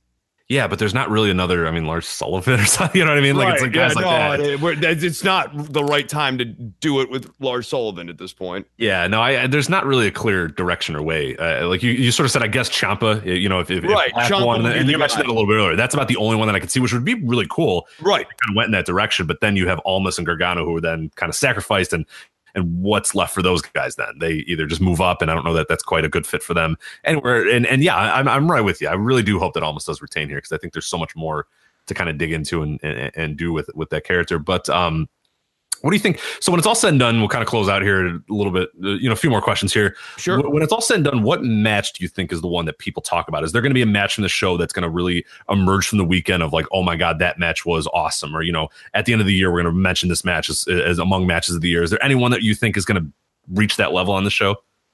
I hate to say this, Rich, but I'm not seeing that on this card. I, I just am not seeing the end of the year. We talk about this like it's a classic. Uh, Gargano and Ciampa could, if Ciampa was fully healthy and they were doing a different type of match, be that type of match that we're going to talk about all year, right? But because they're doing the plunder match, because Ciampa is not fully healthy, I don't think we're going to get there. Almas in Black could really surprise us though, and be a very good match, if not a classic. Yeah, that's one that I definitely see having the, the the potential to do that, and the one that I think stands out a little bit more. The ladder match, you know, because it's a ladder match, you can say that, but maybe I, I got too many people, and I don't know if that has enough of the right people to to, to get that dynamic. Of course, the tag match is a triple threat tag, and too and that people. maybe, but again, yeah, I'm right with you. There's just a lot of different numbers there. I don't know if Ember Moon has the capacity for that, nor do I think Baszler no, has and capacity that, for that. That hot. I mean, like we've we've seen these two work, and like Baszler is still working out stuff and definitely making solid improvements. Ember Moon is what Ember Moon is at this point, and you can kind of real quickly do the math in your head and go like, okay, this match would be fine, but it's not going to be like five stars. And then, uh, yeah, like you said, the, the the Gargano Ciampa. The problem is, I don't know that the match is designed to be that way. Like, it might right. be one of the most entertaining matches of the weekend. It might be one of those, but it's not going to be one that you're going to go, "Oh my god, that was incredible." You got to see this match or whatever. It's going to be one that's in the moment. If you're there live at, at Takeover, or you're watching live Uh, on WWE Network, you're going to be like super into it, and it's going to be fun and exciting. And oh my god, what's going to happen? But then it's not going to have that like retention to you. You know what I mean? Like, it's not going to yes, be right. months down the line. You're not going to be like, "Oh, you got to go out of your way and watch that match." It's going to be very much an in the moment match, and it's going to rule for what it's going to try to do, but it's not going to be that sort of polished, you know, match that we're saying, like you said, because of Ciampa's injury and because of the feud. And the feud doesn't dictate a back and forth, you know, great match. It, it dictates a fucking brawl and a fight, and that's what it's going to be. And and and yeah, I guess the, the, you really left with Almas and Black, which I think does have a potential to be pretty good. And we've seen Almas have, you know, really really great matches this year uh, yeah. uh, with Gargano, and I think Aleister Black can obviously go toe to toe with him as well. So I'm really looking forward uh, to that one. Uh, Chris, before we get out of here, any other uh, shows that you're looking forward to or watching this weekend, uh, this WrestleMania weekend? Um, I will definitely be watching WrestleMania. Uh, and, I obviously am not going to be in New Orleans, so I'm not going to catch some of the live ones this year, unfortunately. Oh damn, you're not. Uh, yeah. So are, are, you planning on watching any of the other stuff live, or are you going to kind of catch things on demand and see what people sort of hype up and talk about? Uh, yeah, I'll be checking to see what the buzz is. I, you know, Rich, I, I am never not busy these days between having a news right, podcast, right. having the All the Family podcast, doing occasional spots here on Voice of Wrestling. Uh, I find a way to keep busy. I, I, I actually I need to solve this sleep thing because if I can just get the sleep down to about three and a half hours a night, then, then I'll have all the time in the day to get everything I want done. Yeah, I'm at about six now. That's that's about the way that I do it. Is I just sleep six hours, but it's it's not healthy. Don't do that. Don't do what I'm doing. No, no, right, yeah. But uh, no, definitely. So yeah, we'll be checking out Takeover. Of course, you'll be checking out WrestleMania. Uh, before we officially get out of here, do you want to let people know where they can find you on Twitter, where they can find the rest of your work, and any other good things you want to get out of the way? Absolutely. Thank you. At C H R I S N O V E M B R I N O is where you can find me on Twitter. My news and politics show is called Don't Worry About the Government. That is at don'tworry.tv or patreon.com slash DWATG. And I also do the All in the Family podcast, which you can find at allinthefamilypodcast.com or patreon.com slash all in the family. Rich, thank you so much for having me on Voice of Wrestling. I, uh, I love being on this network. No, uh, thank you very much. No, we'll, we'll definitely have to make this uh, a, a more regular occurrence than every four years. Guys, I just want to take a quick break from our big WrestleMania preview to let you know that this episode of the Voice Wrestling flagship podcast is sponsored by our friends at Dollar Shave Club. And guys, your bathroom called. It's time to give it the cleaning it deserves. Get rid of all the junk that's lying around, freshen it up with high quality products from Dollar Shave Club. Members like me, we get everything we need for a morning routine delivered right to our door. I just got a shipment a few days ago. I'm leaving on vacation for a few days, and nothing gets you ready for a vacation like a great package from Dollar Shave Club. And of course, with WrestleMania weekend coming, you guys can still order and still make sure that you are looking your best this weekend. So here's the scoop Dollar Shave Club is more than just razors, it's better than shopping at the store. Dollar Shave Club has everything that you need for your bathroom. They got razors, they have shave butter, they have shampoo, they have body wash, they have toothpaste, they have everything. Everything you need to look smell, and feel your absolute best. I get an amazing high quality shave every single morning from my Dollar Shave Club Executive Razor. It is without a doubt the best razor I have ever used. The nurse uses it, she loves it. She demands I, I order Dollar Shave Club every single month, and it's exactly it's, it's the best. That Executive Razor is unbelievable. Also, the Dr. Carver Shave Butter we've talked about it before. It's fantastic as well. It goes on clear, so you can see what you're shaving. And since Dollar Shave Club delivers everything to you, you don't have to step foot in a store, wander a bunch of aisles get the random key that opens up the razors and figure out what body wash is going to work for you. None of that. You're done with that. What you're going to do right now is you're going to clean your bathroom and your morning routine. You're going to join Dollar Shave Club today. And just for five bucks, that's only five dollars with free shipping, you will get a six blade executive razor plus trial sizes of the shave butter, the body cleansers, and the infamous one wipe Charlie's. Then the blades keep coming for just a few bucks more a month. Get yours today dollarshaveclub.com slash voices. That's dollarshaveclub.com slash voices. And we thank them, of course, for sponsoring this week's episode. All right. And to help me preview the granddaddy of them all, it is Andrew Rich. Andrew, how is it going? Uh, it is going. Uh, it is a, a pleasure and a privilege to finally be on the flagship podcast. Uh, a special edition of the flagship, of course, but still the flagship all the same with you, Rich. Uh, I wonder, though, do you realize maybe it's the irony of it all or the meta-ness of it all that we're talking about a show. I, I, think I know where you're going here. and I don't like it at all, Andrew. We're talking all about right? a show I can that cut you likely, off right now. I can cut you off right damn now. A show that will likely last, I don't know, eight hours or so, WrestleMania. We're talking about it on a podcast that will likely go eight hours or so. I mean, it, it's, it's it goes hand in hand here. The length of of one show and the other show here. And I So think we'll spend some of the time complaining about how long the show's going to go, Yeah. too, which is equally ironic. I thought you were going to go in the direction of also that you uh, you kicked my ass on the uh, the uh, the five. Well, that too. I don't want to brag. I don't want to brag. I, I, I we, we did- we did uh, engage in combat recently over WrestleMania. We trivia become better friends, you know. Oh yes, yes. Good Uh, friends, better enemies, but very it's still good friends though. We had a handshake afterwards. You know, Yes. I, I gave the title to you. I, I- I, don't know I why did- I won a title. I, I didn't really win a match, so I should not Yeah. have had the title, but I still gave you a title. I did hit you with a fake leg. Uh, but that's that's only customary. to let uh, Sean, but uh, you know we we came out of it uh, better allies. You know, in the end. So I agree. Yeah, we'll have some good tag matches. Then we'll probably break up again pretty soon. Yeah. We'll win the tag belts and then break up again, and we'll figure out. Oh, yeah. is. But uh, people that don't know you, Andrew, uh, you want to let everybody know where they can find the rest of your work, where they can find you on Twitter, and all that other good stuff. Yeah, you can find me on Twitter at Andrew T. Rich, uh, just like that. Uh, I have a podcast on the lovely Voices of Wrestling podcast network called Music of the Mat.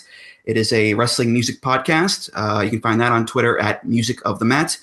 And by the time this comes out, uh, it should already be out, but or not, but it'll soon, it'll be out soon around this time. Uh, my, the latest episode uh, with Jeff Hawkins of Shake Them Ropes uh, will be episode 30 uh, talking about, funny enough, uh, WrestleMania themes volume two. So check that out. It's it's a whole big bunch of fun. Um, and also I write things occasionally for voicesofwrestling.com. So check that all check it all out there. So Uh, for people that might maybe listen to this and you have never listened to music than Matt, I 100%. I mean, it is, it is, I love all my children equally, of course, but I do like some children a little bit more than equal.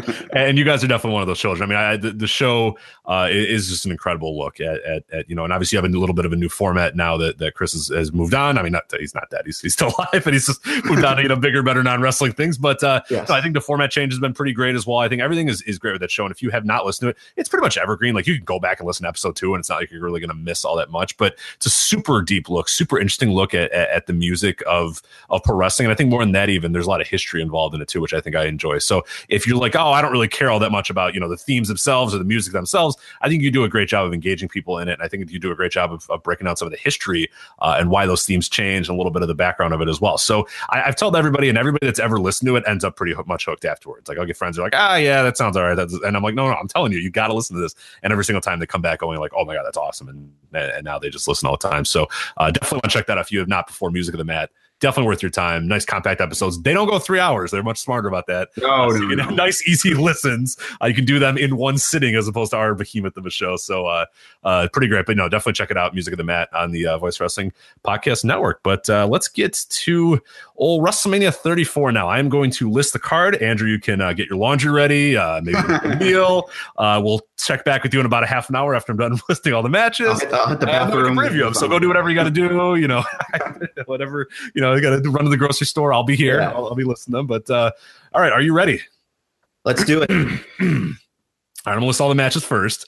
Uh, this does not include one match that we all know is going to happen, but I'll mention that at the end. Mhm. Uh, but here are the officially announced matches as of the time of this writing: the Andre the Giant Memorial Battle Royal, the WrestleMania Women's Battle Royal with the uh, ovary themed yes. trophy, which somehow found a way to make it not worse, but like still bad. Like you could have just, you know, just giving them a normal trophy. It doesn't have to look like ovaries, but you know, hey, do it, do what you got to do. Uh, Daniel Bryan and Shane McMahon versus Kevin Owens and Sami Zayn. Kurt Angle and Ronda Rousey versus Triple H and Stephanie McMahon. Cedric Alexander and Mustafa Ali for the uh, vacant WWE Cruiserweight Championship. The Usos versus the New Day versus the Bludgeon Brothers. That's for the SmackDown Tag Team titles. Cesaro and Sheamus versus Braun Strowman and to be decided for the Raw Tag Team titles. Charlotte Flair versus Asuka for the SmackDown Women's Championship. Alexa Bliss versus Nia Jax for the Women's. Uh, the Raw Women's Championship. Randy Orton, Bobby Roode, Jinder Mahal, and Rusev. We added a fourth in there with the WWE United States Championship. You got The Miz versus Seth Rollins versus Finn Balor for the Intercontinental Championship. We have AJ Styles versus Shinsuke Nakamura for the WWE Championship. and then for the Universal Championship, Brock Lesnar versus Roman Reigns. And of course, uh, I think we all kind of assume, and I, I, I, really hope they pay this off. If they don't, it'd be kind of a dick move. Uh, John Cena versus uh, The Undertaker of course, also at WrestleMania. So that's 14 matches by my count right now, uh, Andrew. That is a doozy right there. Uh, what are your thoughts on this card and, and just the the, the amount of matches on it. I mean, this is this is a throwback. This is like WrestleMania five throwback. Unfortunately, yeah. like what's different is those were like four minute matches, and these yeah. are not going to be. I don't think. Uh, I mean, looking at the card, uh, I'll say there's some damn good matches here. Oh, it's a spectacular card. I mean, like AJ Nakamura is going to be great. Uh, Charlotte Asuka, um, uh, uh, uh, Alexander Ali. I'm really looking forward to that one. Um, even you know you know uh, Daniel and Shane versus Owens and Zayn because it's it's Daniel Bryan coming back, baby. So uh, it, it, there's plenty here to enjoy. Uh, even it's hard. I can't even look at one match. Well, maybe one match, but one match like all the matches pretty much for the most part all look really good on paper, and I'm. You know, hopefully, it, the pace keeps up nice, and we're not exhausted by match five because it's going to be a long night. But hopefully, uh, you know, it all flows together and it just becomes a, a whole you know big WrestleMania of, of joy for us all. Uh, yeah. fingers fingers crossed, of course. No, and I'm right with you. I mean, when I look at the card, I mean, the only match that I really think kind of stinks, and it, it actually doesn't stink as much as it did a few days ago, is the uh, Randy Orton Bobby Roode uh, Jinder Mahal match, which was the original three way. Mm. Adding Rusev to it at least adds it up a little bit because Rusev's awesome, and you know now that the crowd's not just going to be sitting there going, "Oh God, why can this be yeah. over?" Because Rusev's in there, so like you're going to have you know eighty thousand people or whatever screaming Rusev Day. So like now that match is awesome, and like that's totally going to take over the match. So so that makes that kind of a fun aspect. So that the, even the match that I didn't really wasn't all that much into has gotten something there. And you know, I can I can kind of criticize you know WWE about the, the build and whatnot, but I think all in all, and and I'm curious on your thoughts too. I think this has been a pretty well built WrestleMania. I think they've done a great job building pretty much every match. I mean, every match seems like it's got a reason. Every match seems like there's some weight to it. Every match seems like there's, you know, some sort of thing to sort of hold on to and some sort of thing to sink your teeth into, which is is not easy on a 14 match card. Mm. Yeah, it's tough to give every match time as a, as a build to build it up. But looking at the list here, I think from what I could tell, everything has been pretty much been built uh, pretty evenly. Which is, yeah, maybe the battle royals are the only ones they really haven't. Yeah, yeah. I mean, whatever. Are, yeah, exactly. Yeah. Because I mean, you you have the entrance here, and I guess let's um kind of chime in real quick. The Andre the Giant Memorial Battle Royal, the entrance that we have right now are uh, Wilder and Dawson, uh, Baron Corbin, Mojo Rawley, Tye Dillinger, Matt Hardy, Dolph Ziggler, Tyler Breeze, and Fandango. Yes, because when you have you know 14 matches on a card, you're left with you know Dash Wilder, Scott Dawson, and Dolph Ziggler in your, in your, in your battle royal. But I'm sure Dolph's real happy about that too. And there's like yeah. 45 people on the show, and he's in battle royal. But uh, yeah, that one's going to be not great probably, but it's going to be short. I mean, it's not going to be some bloated long battle royal. But it's uh, a battle royal. I mean, it is what it is. So and then on the women's side, the uh, WrestleMania Women's Battle Royal, the much uh, talked about Women's Battle Royal. Uh, you got Sasha Banks, Becky Lynch, Liv Morgan, Naomi, Natalya, Ruby Riott, Sarah Logan, Bayley, and Lana. So there's a little bit more, uh, a little bit more there, and I think there's enough, you know, history of it or whatnot. So I think it's going to be a pretty solid match. I think it's going to get uh, some decent time as well. But uh, yeah, it's obviously had its, it's you know, struggles getting here. Yeah. But yeah, it's it's going to happen, and someone's going to walk away with a very oddly shaped trophy. Yes. Uh I mean, history making, we'll say that a thousand times over, I'm sure. But yeah, if you're to get people on the card, I'd rather this than another multi woman title match, to be honest with you. Because um, it's been a while since we've had, uh, you know, one singles match, one singles women's match on a card of WrestleMania, let alone two. So it's pretty, uh, pretty cool that, you know, they, they managed to keep those uh, matches pretty special, I guess, in a way. And and a, a battle royal here is just fine. You know, get people on the card, of course. But um, it's funny, Rich. I was looking this up. There were actually some alternate names that were considered after Moolah. Um, the Joy Giovanni Memorial Battle Royal. yes. Okay. What about a good is, one? Which is weird because she's not dead. Uh, the Shaniqua Memorial Battle Royal. That was another one. And with so much heat, I thought they had a lot of heat on her, but I like I know. sort of they sort of buried the. Bury the hatchet, yeah. Yeah, bury the hatchet wasn't bury the act. Bury the hatchet. Yeah, that's good. Yeah, and uh, one last one here. This is an, an odd one. The Little Boogeyman Memorial Battle Royal, which I thought was in very poor taste. yeah, right. I mean, come on, at least you know. But uh, yeah, no, th- those are. I mean, Shaniqua, I think would have been the Joy. Actually, the Joy Giovanni one, I like pretty much. Yeah. because you know you can. I, as you said, she's not dead. You can confirm that. Yeah, I Well, do not know the living status of uh, Joy Giovanni. Okay, because you can Still wheel her out there or whatnot. And I, Yeah. I see wheel. Like I don't know that she's in a wheelchair. I just mean like I think in general, you can never come out and like wave to the crowd or whatever. Like Joy Giovanni, everybody. But uh, is the original Dawn Marie still alive? Because that might be a good um Oh, I don't know. as well. That's not my territory of trivia. Yeah, why would Joy Giovanni be in a wheelchair? Is she like 32 at this point?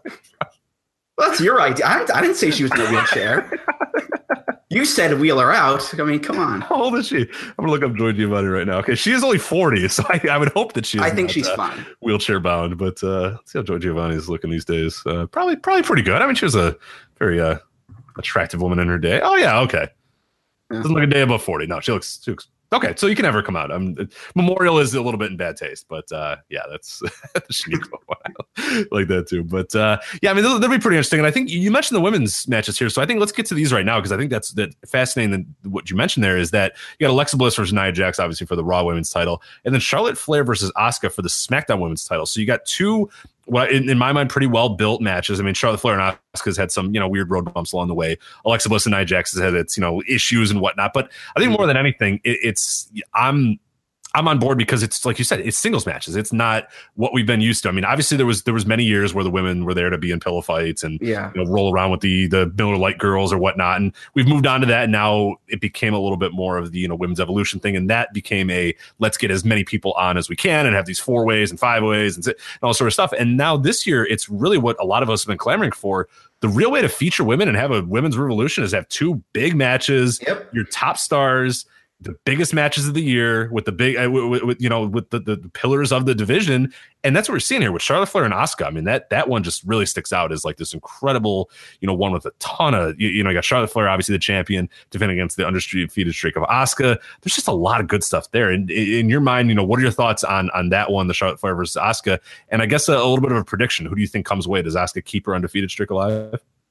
Uh, this match should be pretty fucking awesome. I, I could probably tell that right now. Um, as far as who's going to win, I mean, Asuka's still on Raw. That's kind of a tricky thing. So I imagine she'll win and perhaps move to SmackDown to sort of become the anchor of that brand, maybe. Um, but yeah, I mean, I mean, it's we given this company, you know, there's a good chance that they might have her lose the streak at Mania. Although, although I've seen uh, reports that possibly building up a match between Asuka and Rousey next year. So I, I can see, I guess the more likely scenario probably would be for Asuka to win uh, the belt and maybe move to SmackDown and sort of get a, another year long reign, perhaps another young another year on the undisputed streak, and uh, then build her up for Rousey for Mania 35. So, but yeah, it should be should be pretty damn awesome, I think. Um, and actually, I was looking this up as well. Um, the last time a WrestleMania, and the only time before this that Mania has had two women's singles matches on the same card was Mania 22, which was Mickie versus Trish Right. and Torrie versus Candice in a Playboy pillow fight. I forgot. All right, so half credit for that So one. on the one hand, you had this like really you know intense, you know, kind of cool singles match. The other hand, you had a Playboy pillow fight. yeah, but we've, we've definitely come a long way. Thank we've come a long way for sure, for sure. No, I'm into this match as well, and I, I'm leaving. I'm leaning towards Asuka as well because I just don't feel like it's a great time for her to lose, and I don't think Charlotte Flair loses much, you know, by by losing the yeah. title, and you know she can move on to Raw and do some different things or whatnot. But it really, I think Asuka, you got a good thing going here. You got the undefeated streak that you kind of you, you've built up. So to me, in my mind, it'd be a better idea to have Asuka win and, and sort of work her because again, like I said, I don't think Charlotte Flair loses anything by losing this match, and I think Asuka gains a ton by winning it. So I think that that'd be a great Yeah. choice uh, as well. We go to the Raw side. You got Alexa Bliss, the champion, defending against Nia Jax. Of course, this is kind of a um, there's been some some questions about the build of this because obviously Alexa Bliss is is, using Nia's weight to kind of you know weight and, and and height to sort of you know poke at her and prod at her as as as the heel, and Nia Jax is kind of the conquering babyface. This to to avoid kind of a Booker T Triple H situation, Nia Jax is kind of have to win, right?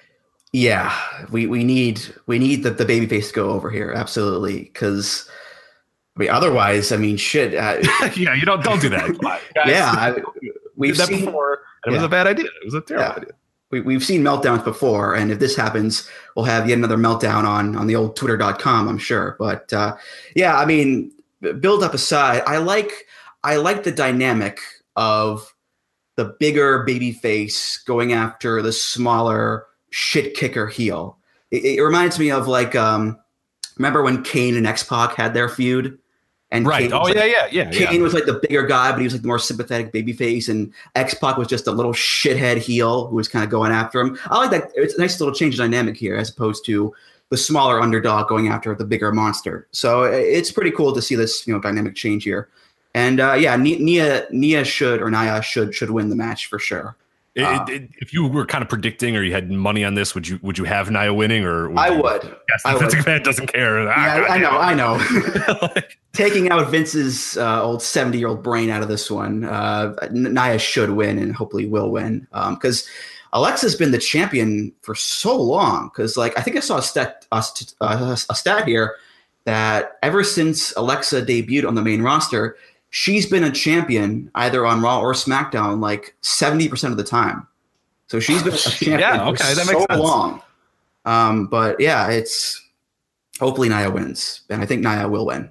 and she's so she's had the Raw title since August. I Yes. don't remember the end of August, end of August, but still, yeah. I mean, 213 days that we recorded this, and then obviously in counting. So yeah, that's uh, a good idea to move it on and, and let Nia get it. And I think the story definitely lends itself to that as well. So hopefully Yeah, they yeah. they made the right call there. But um, you know, I, I, it feels weird that we're going to kind of preview this one, you know, right now, and it should be a bigger deal. But it's like it shows just how ridiculous the show is. But like Daniel Bryan and Shane McMahon, like versus Kevin Owens and Sami Zayn. Oh, by the way, Daniel Bryan's wrestling. Yeah. WrestleMania. Like, hey, Yeah. uh, remember him? Like Daniel Bryan. Like, I, it, it's it, it speaks to how just ridiculous this WrestleMania is. That it's like, oh yeah, Daniel Bryan. Yeah, he's cool. He's wrestling. like, like you know it when you're watching the promos, and obviously we're all hyped up last week when he made his comeback.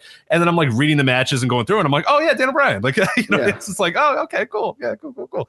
But uh, yeah, so I mean, fucking Daniel Bryan's back. What the hell?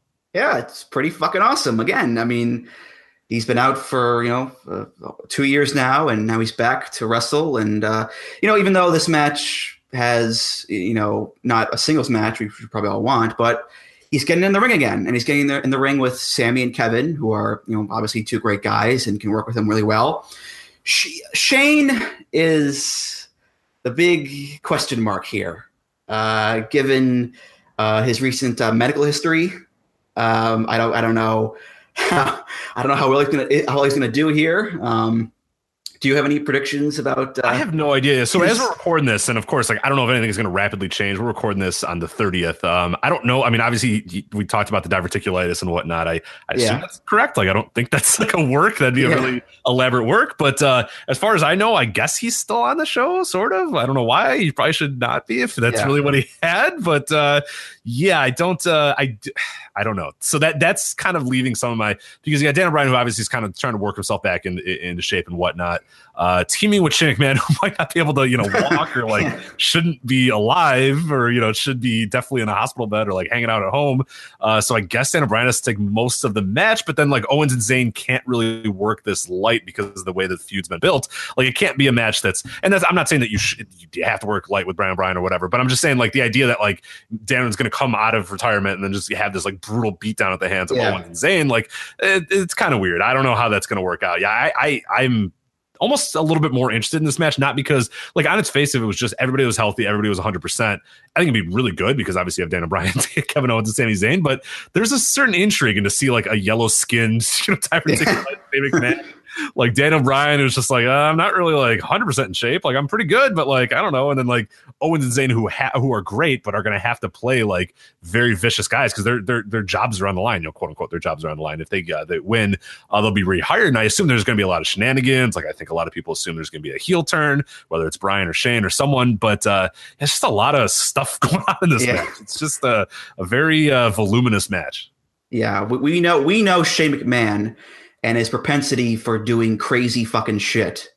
And if he wants to wrestle with diverticulitis and almost, you know, probably keel over in the match and have to, you know, be carried to the back afterwards, I mean, God bless him for it. You know, he's his own man. He can do what he wants to do. Um, I wouldn't do it, obviously. Uh, but I mean, it's it, I am very curious as to see what's going to happen here. Um, just in terms of like not necessarily the story, because I think it's pretty obvious. I think to me that Kevin and Sami are going to win here because they need to get their jobs back if they win. Um, but just just to see what's going to happen actually in the match and the action go on, because um, yeah, Shane is Shane is Shane, and if he if he's going to die in the ring, then so so be it. so long as his dad gives him a bat pack. So long as his dad finally tells me he loves him after, after so many after so many falls on into you know and off the stage and he survived a plane crash just so yeah. his dad could make yeah, uh, his dad was like, oh goddamn. Like, he's been he's been choke slammed off the top rope through a table. He's fallen off the Titantron multiple occasions also his dad can say, "Good job, son." so I'm sure I'm sure Shane will, Shane will trudge out there all for that. Good job, son. Again, I open so. IV in his his, yeah. his arm. He's got to wheel it out. Yeah. But uh, yeah, I'm, I'm just fascinated by this. Not not because of the way the reasons I were oh, I was fascinated a week ago, but now just a whole new level of fascination with this one. Um, yeah. We'll get to the other big tag match here in a little bit. I wanted to get Cedric Alexander Mustafa Ali. We published a really good article on voicewrestling.com by Griffin, who uh, broke down a little bit of these two guys' journeys. And if you've not been watching 205 Live, you definitely should go back and check this out. Uh, this match is awesome. Yes. Alexander versus Ali. And I, I don't know if it's going to go on the pre show. Something has to go on the pre show. I hope this one makes it to the main show, but I just hope it makes it somewhere where these guys get a lot of time. Uh, and I hope it's obviously not in front of like 20 people, like, yeah. you know, the, the Ryback versus whatever the hell match a few years ago. But, um, yeah, yeah. Yeah. Oh, that was right. Yeah. It was like 15 people in the, crowd. Yeah. It was less than ideal. But yeah, Alexander Mustafa Ali. I mean, where are you at with this one? Because I, I, the problem is that time is going to be an issue. But if these guys get even 10 minutes or whatever to tell their stories and, and they do a video package or whatnot, you, you're going to have two stars on your hands because I think these two dudes are great and they have just great stories. And the whole tournament's been a real revelation mm-hmm. for 205 Live. Yeah, this is one of the matches I think I'm looking forward to the most, just in terms of just how simple it is. I mean, we got a tournament, 16 guys, one can win. The two guys in the finals really want to win. They're friends, but they, they both want the title. It's so simple. This is what you should do with, with 205 Live from the beginning. No, no, no pirate costumes or, or Alicia Fox love triangles. Just this like this is what you should do. And thankfully, after I don't know, 18 months, we're finally getting this. And 205 Live has been a must-watch show each and every week. The action, granted, granted that the crowd reactions are not getting better. I think you know for some of the matches they've been able to garner responses, but I mean for the most part it's still they're still kind of tepid because it is after SmackDown after all. But yeah, man, I, I'm looking forward to this so much, and you know, I it's hard to just to pick who was going to win either because I, I, want both guys to win. You know, uh, Cedric is a guy who has really struggled and has had opportunities before to get the title, but he, he's never been able to get it. I know that uh, you know at the Rumble he was supposed to face Enzo for the title, and uh, we all know how that ended up. But uh, yeah, Ali is a guy who wants to prove himself because uh, he uh, he said in a promo that he was an alternate but the Cruiserweight Classic. And, yeah. and ever, ever, since, you know, he's been trying to make his name in, in 205 Live and try to make, make you know, be, be a bigger, bigger star on that platform. So what you have is two guys who really want to win, who are friends, but someone's got to win, someone's got to lose. And just the promos they've been cutting, just the simplicity of it all. Um, I mean, it, Ali Ali's his promos as well with the, the, black and white promos he's been cutting on his own Twitter, so great as well. I mean, he had a line in this most recent one that came out like today. Uh, he said, uh, "Cedric, you are my brother, you are my friend, but at WrestleMania, you're not a friend, you're just in the way." And that's yeah. just fucking awesome. That just sums it up entirely. I want to win. No, I want to win. Let's have a match. We'll see who's the better man. That's it. It's, That's it's it. yeah, all you need. And tell their stories because these are these guys real stories. I mean, Mustafa Ali isn't is not making this shit up. It's not like Yeah. he you just decided I'm going to be uh that my character's going to be a guy that was a cop and then he almost retired and then he didn't retire and then he was an alternate or whatever. And it's all like real stuff. And, and sometimes the real guys, the real stories are the most Yeah. fascinating stories. Mustafa Ali just being a human being is the most fascinating story on this card. And Cedric Alexander's got a similar one too. I mean, obviously he was floating around in the Indies, really felt like he was going nowhere. You know, got himself in shape for 205 Live, and now the rest is history. And and and he, now he's in this big spot. But yeah, biggest match for both of these guys, and I do hope that it gets the time, and I hope it gets uh, you know the video package treatment. It gets all the stuff it needs because I think this is one that I mean, even even if it was a buffer, like I feel like you could succeed even as that. Like I know that they might. You know, because I don't want it on the pre-show. I, if it Yeah. is, it, it, it's fine. It's whatever. But I think these guys are worth a little bit more. And I think there's a lot you can do with them on, on the main roster, whether you want to sandwich it between two big, you know, weighty matches or whatnot. I think it's going to get the crowd over, and I think it's one that's definitely worth the, a chance there. So I just hope, I just hope it gets that love because yeah, it is Yeah. certainly worth it. Um, how about the tag team matches we got here? So these ones, I, I, as far as well built, I don't know. These ones are probably lower on the on the list of, of well built matches. I mean, there's 14. It's not like you know there's a ton of, but uh, Sheamus and Cesaro versus Braun Strowman and to be decided. Andrew, gun to your head, who is to be decided? Oh, uh, listen, man. Joy Giovanni, she's still out there. She's still. I'm kidding. I'm kidding. Uh, I don't. I have not seen her booked on any other uh, uh, WrestleMania weekend shows. So she is. but listen, that would be a good match. That'd be a good match for Beyond. You know, that I'm another. but uh, in, any, in any event, uh, uh, I probably going with Elias most likely because I mean he's hasn't been in the uh, he's not in the Rumble uh, the um, the Battle Royal yet. Hasn't been announced for that yet. Um, there's a good chance he could be in there with Braun. I know they've had history recently. Kind of again the mismatched partners kind of deal, but um, yeah, I think maybe Elias is the most likely option for me anyway. But uh, yeah, this match should be good, I guess. I mean, it's it's kind of you know a, a tag match. I mean, it's it's the bar, and they're they're a pretty damn good tag team right now. And Strowman is fun. He'll he'll do some crazy monster shit, and uh, yeah, it's uh, it's a match. That's all I got to say about it, really. That's where I'm at too. Yeah, I don't. I don't really have any super strong thoughts about it. A little disappointed that Braun Strowman couldn't find anything better to do, and they couldn't Yeah. really do. But I mean, all things considered, I, I whatever. You know, it's it's not the battle royal, and and what it's not like it's going to really deter that much. I feel like you know, it's all said and done, and the rest of the year is, is going to be Braun Strowman's time to kind of shine a little bit. But this is just sort of a, a distraction. But uh, assuming it's Elias, because I kind of agree that seems like the most. I, you know, the most ideal person to team with with, with Braun. Uh, any chance that Strowman and Elias actually win the titles, or do you think that's a pretty strong possibility? Where, where are you at with uh, uh, kind of the prediction on this one? Uh, I think they probably want to give Strowman a big win here, to sort of maybe you know, get him back into that you know winning status, I suppose, because he hasn't really won a, a big big match in a long time. I don't think so. I, I think they'll give it to Strowman here and give him a reign. Uh, finally, give him a title reign here. And then you got the SmackDown tag team titles. You got the Usos, the champions, defending against New Day, uh, defending uh, also against the Bludgeon Brothers. So you got a three way triple threat here.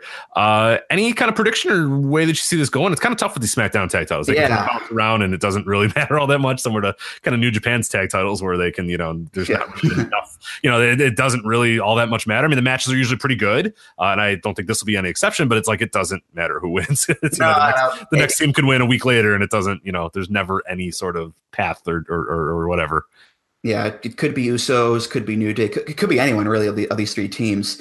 Uh, uh, flip a coin here, a three-sided coin. Uh, I'll go. I'll go with. Uh, I'll go with Usos here. there it is the usos So, yeah, yeah. Now, the, the rumor going around here uh, is that this match might be a, a TLC match because the WWE app kind of sent a message out and then they deleted it real quick, uh, which is funny because if you remember last year, they set up a three way tag title match on the Raw side of things, and then that became a ladder match at the last minute.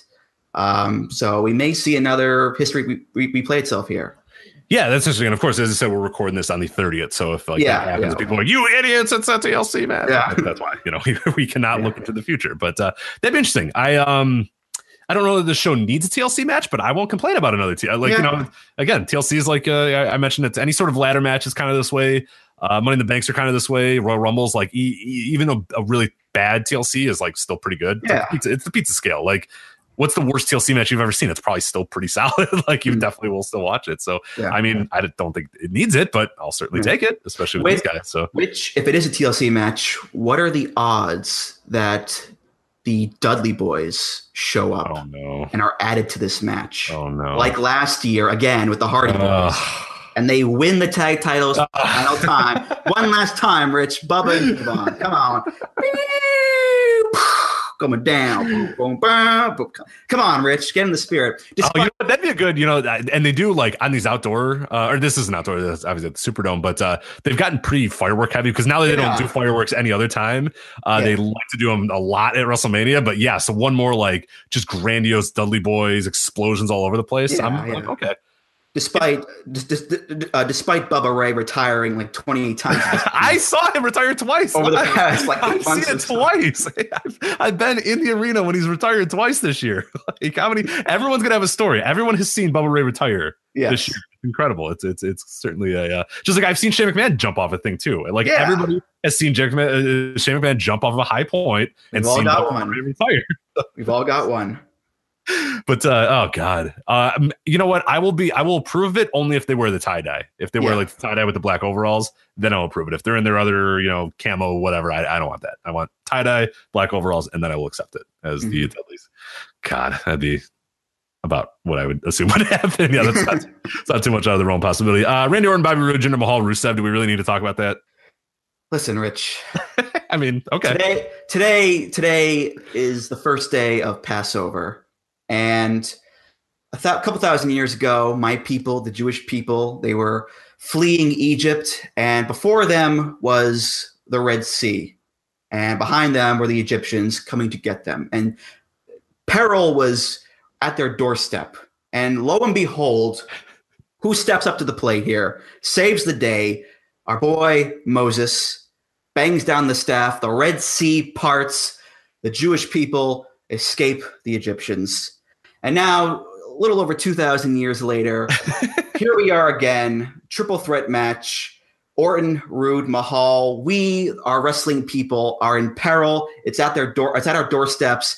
And who is here to save the day, to give us a miracle, but our boy Rusev?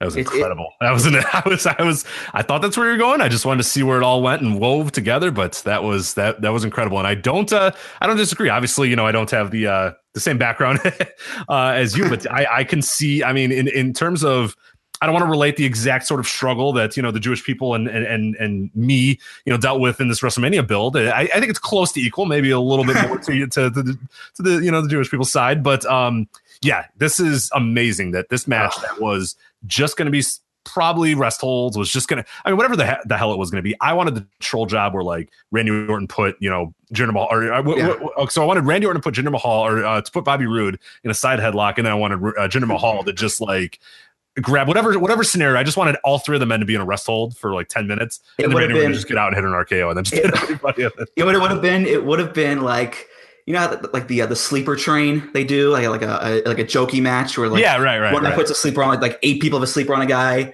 but that would be like the whole match, pretty much. That that's what you would have wanted there, but yeah. But now we get a lot of people chanting Rusev Day. thank God, The match thank being totally God. taken over by the crowd. Yep. Vince McMahon getting upset. Ah. Michael Cole alluding to a bunch of like you know, I guess Michael Cole wouldn't be doing this call, but Ted Phillips or, or Tom Phillips or whatever would be doing uh you know muttering under his breath, a la Vince being like, I don't understand why this Rusev guy is so So many- popular.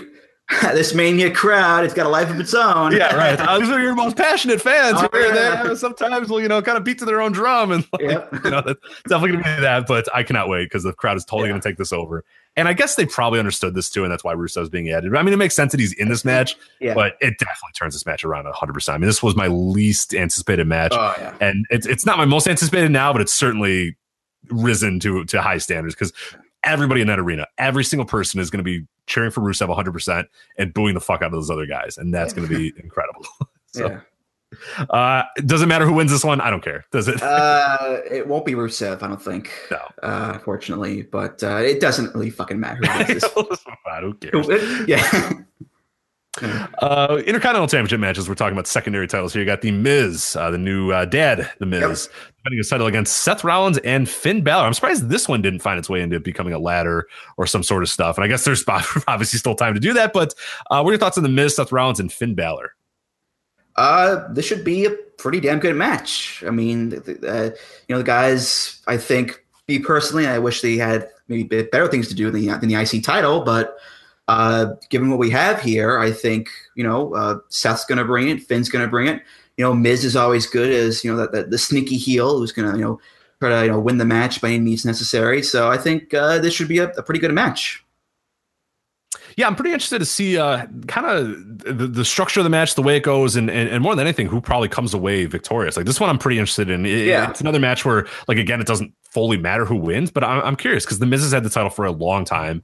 Um, and it feels like it's a good time for either Rollins or Balor. And I, I don't know. Yeah, I just like the structure of the match, how it's going to be played out, uh, if anything is added to it, if any gimmicks get added, whatnot. Mm-hmm. But I think these guys on a big platform could do some really good stuff. And if there's anybody that had to do a triple threat match, I kind of like these guys in it because I think Balor's pretty good at, at, at incorporating that. Seth yeah. Rollins, we've seen him in, in, in, triple threat matches before, and he's very good at it. And the Miz is great too because he can kind of be that chicken shit that breaks up pinfalls and, yeah. and just acts like an asshole the entire time. and everybody just wants to see him lose. So I'm pretty excited about this match. I mean, notwithstanding the fact that I would prefer you know a singles match, this is as good as a triple threat. I think you're going to get on this, yeah. you know, on, in this roster. So I'm, I'm pretty excited to see where this all goes. Yeah. Now I wonder again: Are we getting regular Finn or Demon Finn? Because this is a mania. Yeah, yeah. This is a mania, and you know entrances are a big thing here. Do they do the big? Crazy cinematic demon Finn entrance, which admittedly would be pretty fucking cool, I think, to see. But up until now, it, it's only been regular Finn in this, you know, in this uh, in this build up here, and it's been regular, regular Finn for a while now too. So that's what I was gonna say. Yeah, they seemed to like they, they got kind of demon crazy there for a while. it's yeah, like yeah. pay per view who's the demon, yeah. and they've gotten over it a little bit. But like you said, it is it is WrestleMania. It is the granddaddy of them all. It's the show of shows. So I, they haven't really I, in the build. I don't know. Have you sensed any idea that he's coming in the build or? Uh not really. I, no. I haven't either. Yeah and that's why i'm kind of curious. Like it's it would seem very out of nowhere if he just came out as the demon. Yeah. so i, I hope because I, I like the demon really being reserved for like okay this is a blood feud. I really need to win this match or whatever. Yeah. i don't know if this one's quite at that level. So i would hope they don't do that and they really save the demon for for something special. But uh yeah. it might be just being wrestlemania might be enough for for you know the demon to come out or whatever. But yeah, uh yeah I, haven't felt that in the build either. So i i, I kind of hope it doesn't. Um doesn't happen there. Um, all right, let's get to. Uh, I guess we'll talk about the this other tag match here before we get to kind of the big titles. Uh, we got Kurt Angle and Ronda Rousey versus Triple H and Stephanie McMahon. Andrew, what have you thought about this build? And more importantly, what have you thought of Ronda Rousey so far in the WWE? Uh, this is another one where I'm I'm morbidly curious as to see what goes on here because they've run some packages of Ronda training and telling her story, which it's always great to see. You know, people tell their stories like we said with you know Ali and Alexander, um, I'm just hesitant as to how she'll do because you know uh, we've seen athletes in the past train and, and have a match on a big show. Playing you know, LT, of course, being a big one for Mania, of course.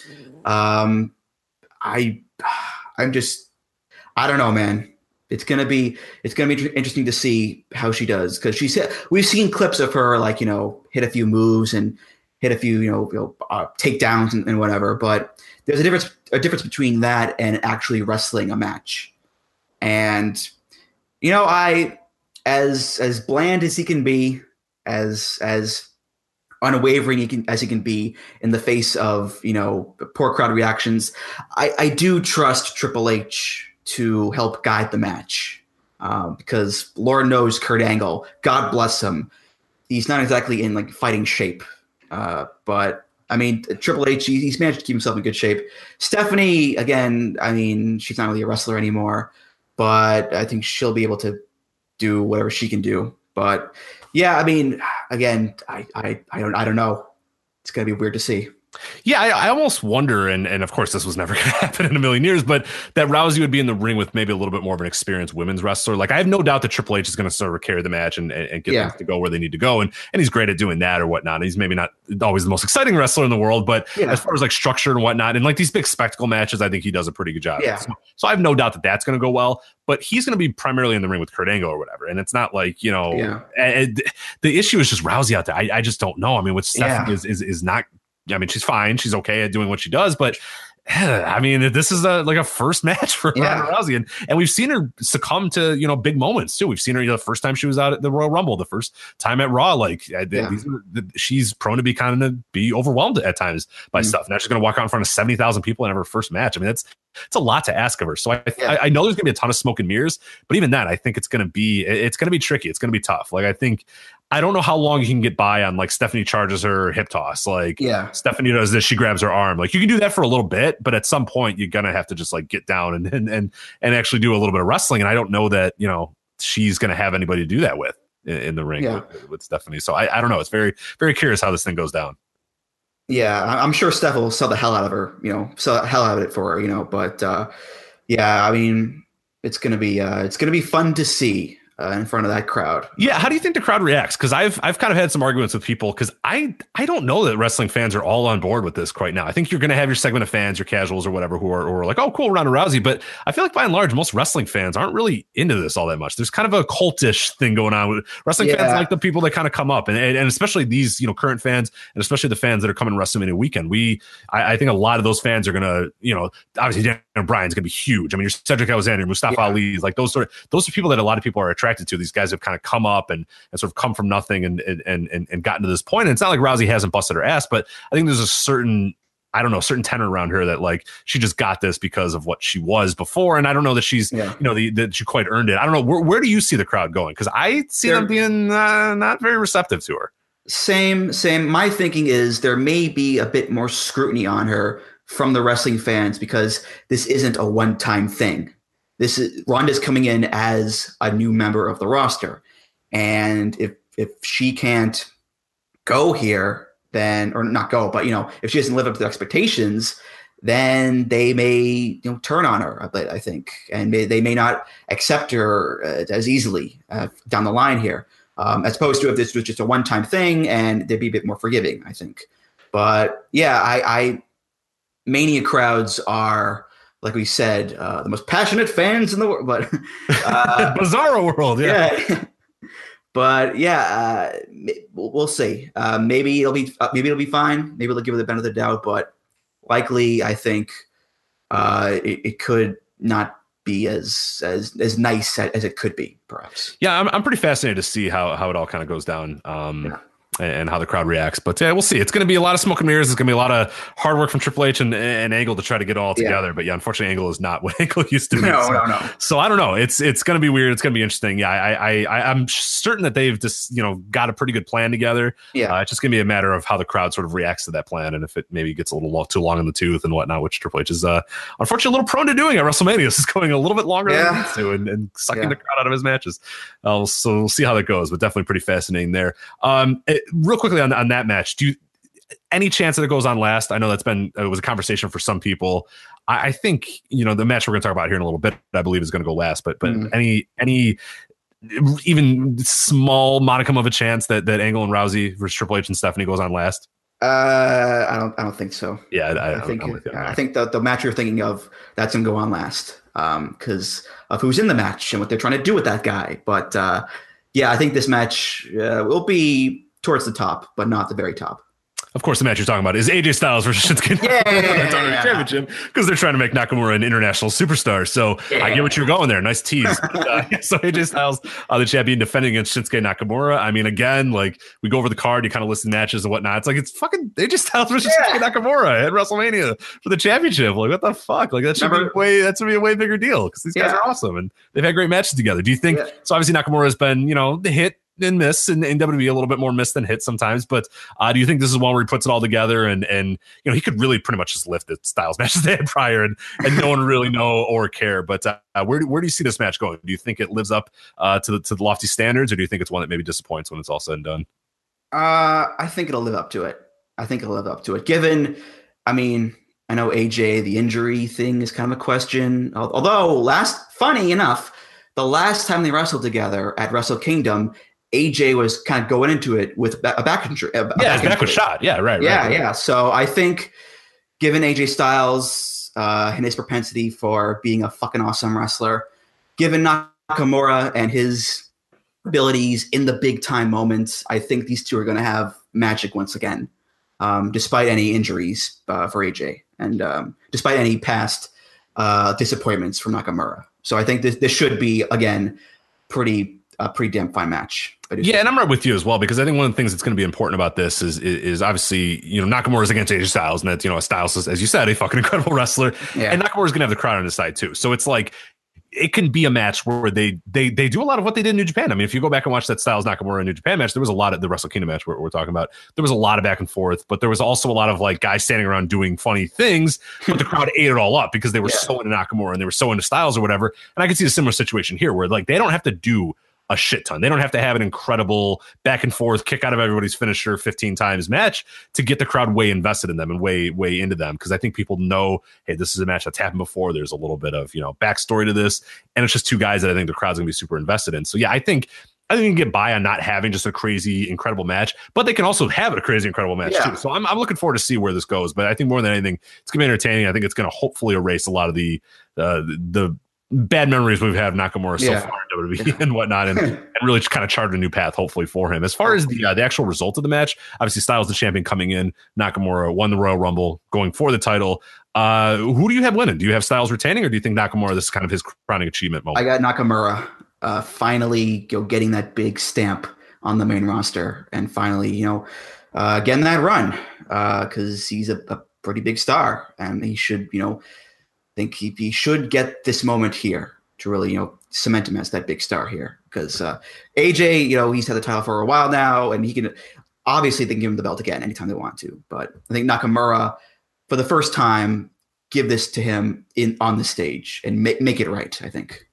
Absolutely, and we and we know that they obviously like to throw a few curveballs at WrestleManias and stuff, and yeah. not have everybody win new titles or whatnot. But I think with, with, such a long show, that you can have this Styles Nakamura go on, you know, in the second hour or whatever. Yeah. Nakamura can have that big moment, and then when the main event happens, and we all kind of assume what's going to happen with the main event, it won't seem like the whole show was a bunch of crowning achievement, you know, type matches or whatnot, because it's going to be longer, and you're going to have a you know a three or four hour gap between those happening. So I think there's a good way to structure this because because I think some people are sort of picking AJ because they're thinking, well, geez, you can't crown Nakamura, you can't crown Roman, you can't crown because you're trying to crown all these new champions or whatnot, like Asuka. And, and, but I agree. Like I don't really give a shit. like it yeah, doesn't matter. I know. I know that they might think that that's too many title changes, but I think you can space everything out where it's not going to feel like match after match is a crowning achievement. But again, I don't really give a shit. You should have crowning achievements. This whole show, it's WrestleMania, like, exactly. I, am the biggest show of the year. I'm 100 percent with you. I don't care if everybody that wins holds the title up and fireworks go on behind them. I, I think that's perfectly okay, and that should yeah be exactly what the show is.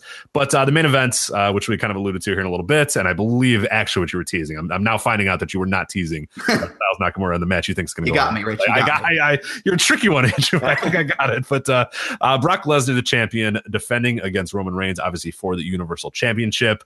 Um, what have you thought of the build of this? Because it's been it's been interesting. Uh, obviously, it started off with them really trying to get Brock booed by saying that Brock yeah. doesn't care and he wants to move away and he wants to go do other things, a la WrestleMania 20, trying to kind of get a little bit of that, you know, stoked up and and and going. Uh, and Roman Reigns is the guy that's always here and he's the you know the company man and you should root for him. That's kind of what started. It's kind of gone in a different direction. What if you make of the build that has kind of gone on now, where they seem like they're just kind of more organically just saying, "Hey, whatever, dude. Yeah. Like we'll just have Lesnar go out there and beat the fuck out of him. Yeah. If people cheer him, they cheer him. If they don't, they don't. Like we'll see how it goes, or you know, maybe everybody boos Roman, whatever. But it was weird because they started a few weeks really trying to get on the Roman train and really trying to get him uh, over. Didn't quite work, and I think now they're just like, whatever, whatever happens, happens, and we'll just kind of deal with it. Yeah, that whole first part where it's like, you know, Brock doesn't want to play ball, but Roman's the company man, and you know, he he's here every single week. I mean, no one's believing that, but or you know, no one really cares about that. But again, organic things that are that make sense and are simple. Broadcast the title. Roman wants it. They're going to be the shit of each other for the belts, and they hate each other. So just do that. Just just make it like that. So uh, I think the second half of this, where Brock has just been beating up Roman left and right, and F5ing him on the steel steps and, and whatnot and, and beating him up while he's handcuffed or and whatever. I think that that works a lot better to build a match than the previous stuff does, uh, in this day and age at least, because I think people respond better to the more organic stuff anyway, as opposed to the old, uh, other stuff. Yeah, I'm right with you uh, on that, and and I think the build's been other otherwise other than like a few little criticisms about how I don't think the build at the beginning was was quite good, or I didn't know it wasn't that I didn't think it was good. I think I guess I thought I, I enjoyed the story they were trying to tell, and I still do enjoy the story they're trying to tell. I think all overall it's been a very good build, even if it may not go how they want it to go.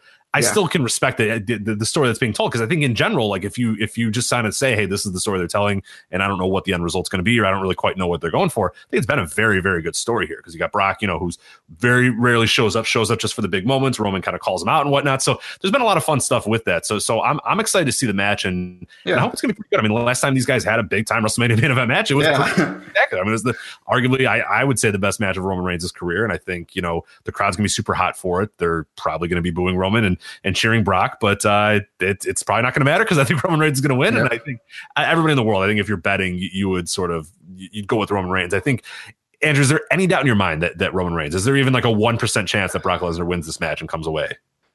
Uh, no. I think this is once again Roman's time to shine. The Roman Empire has begun. Yes. For the big dog conquers the monster. Yeah.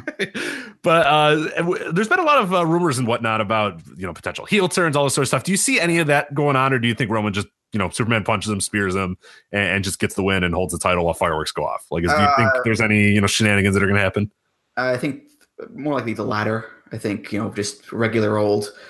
Uh, you know, come back, come from behind, conquer the beast, and that, that kind of stuff.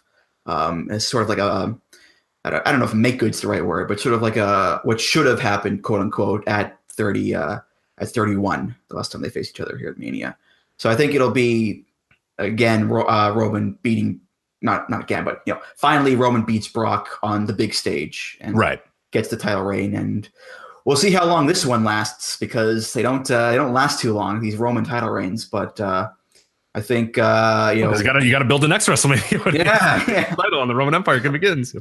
Yeah, yeah. Uh, crowd reactions be damned uh, for Vince McMahon. Uh, you know, he wants he wants to give it to Roman, so he'll give it to Roman. I think. Uh, and then the one match we did not mention because it's not officially announced, but I really hope that they do it because it'd be a real big bait and switch if they didn't do it. Uh, John Cena versus the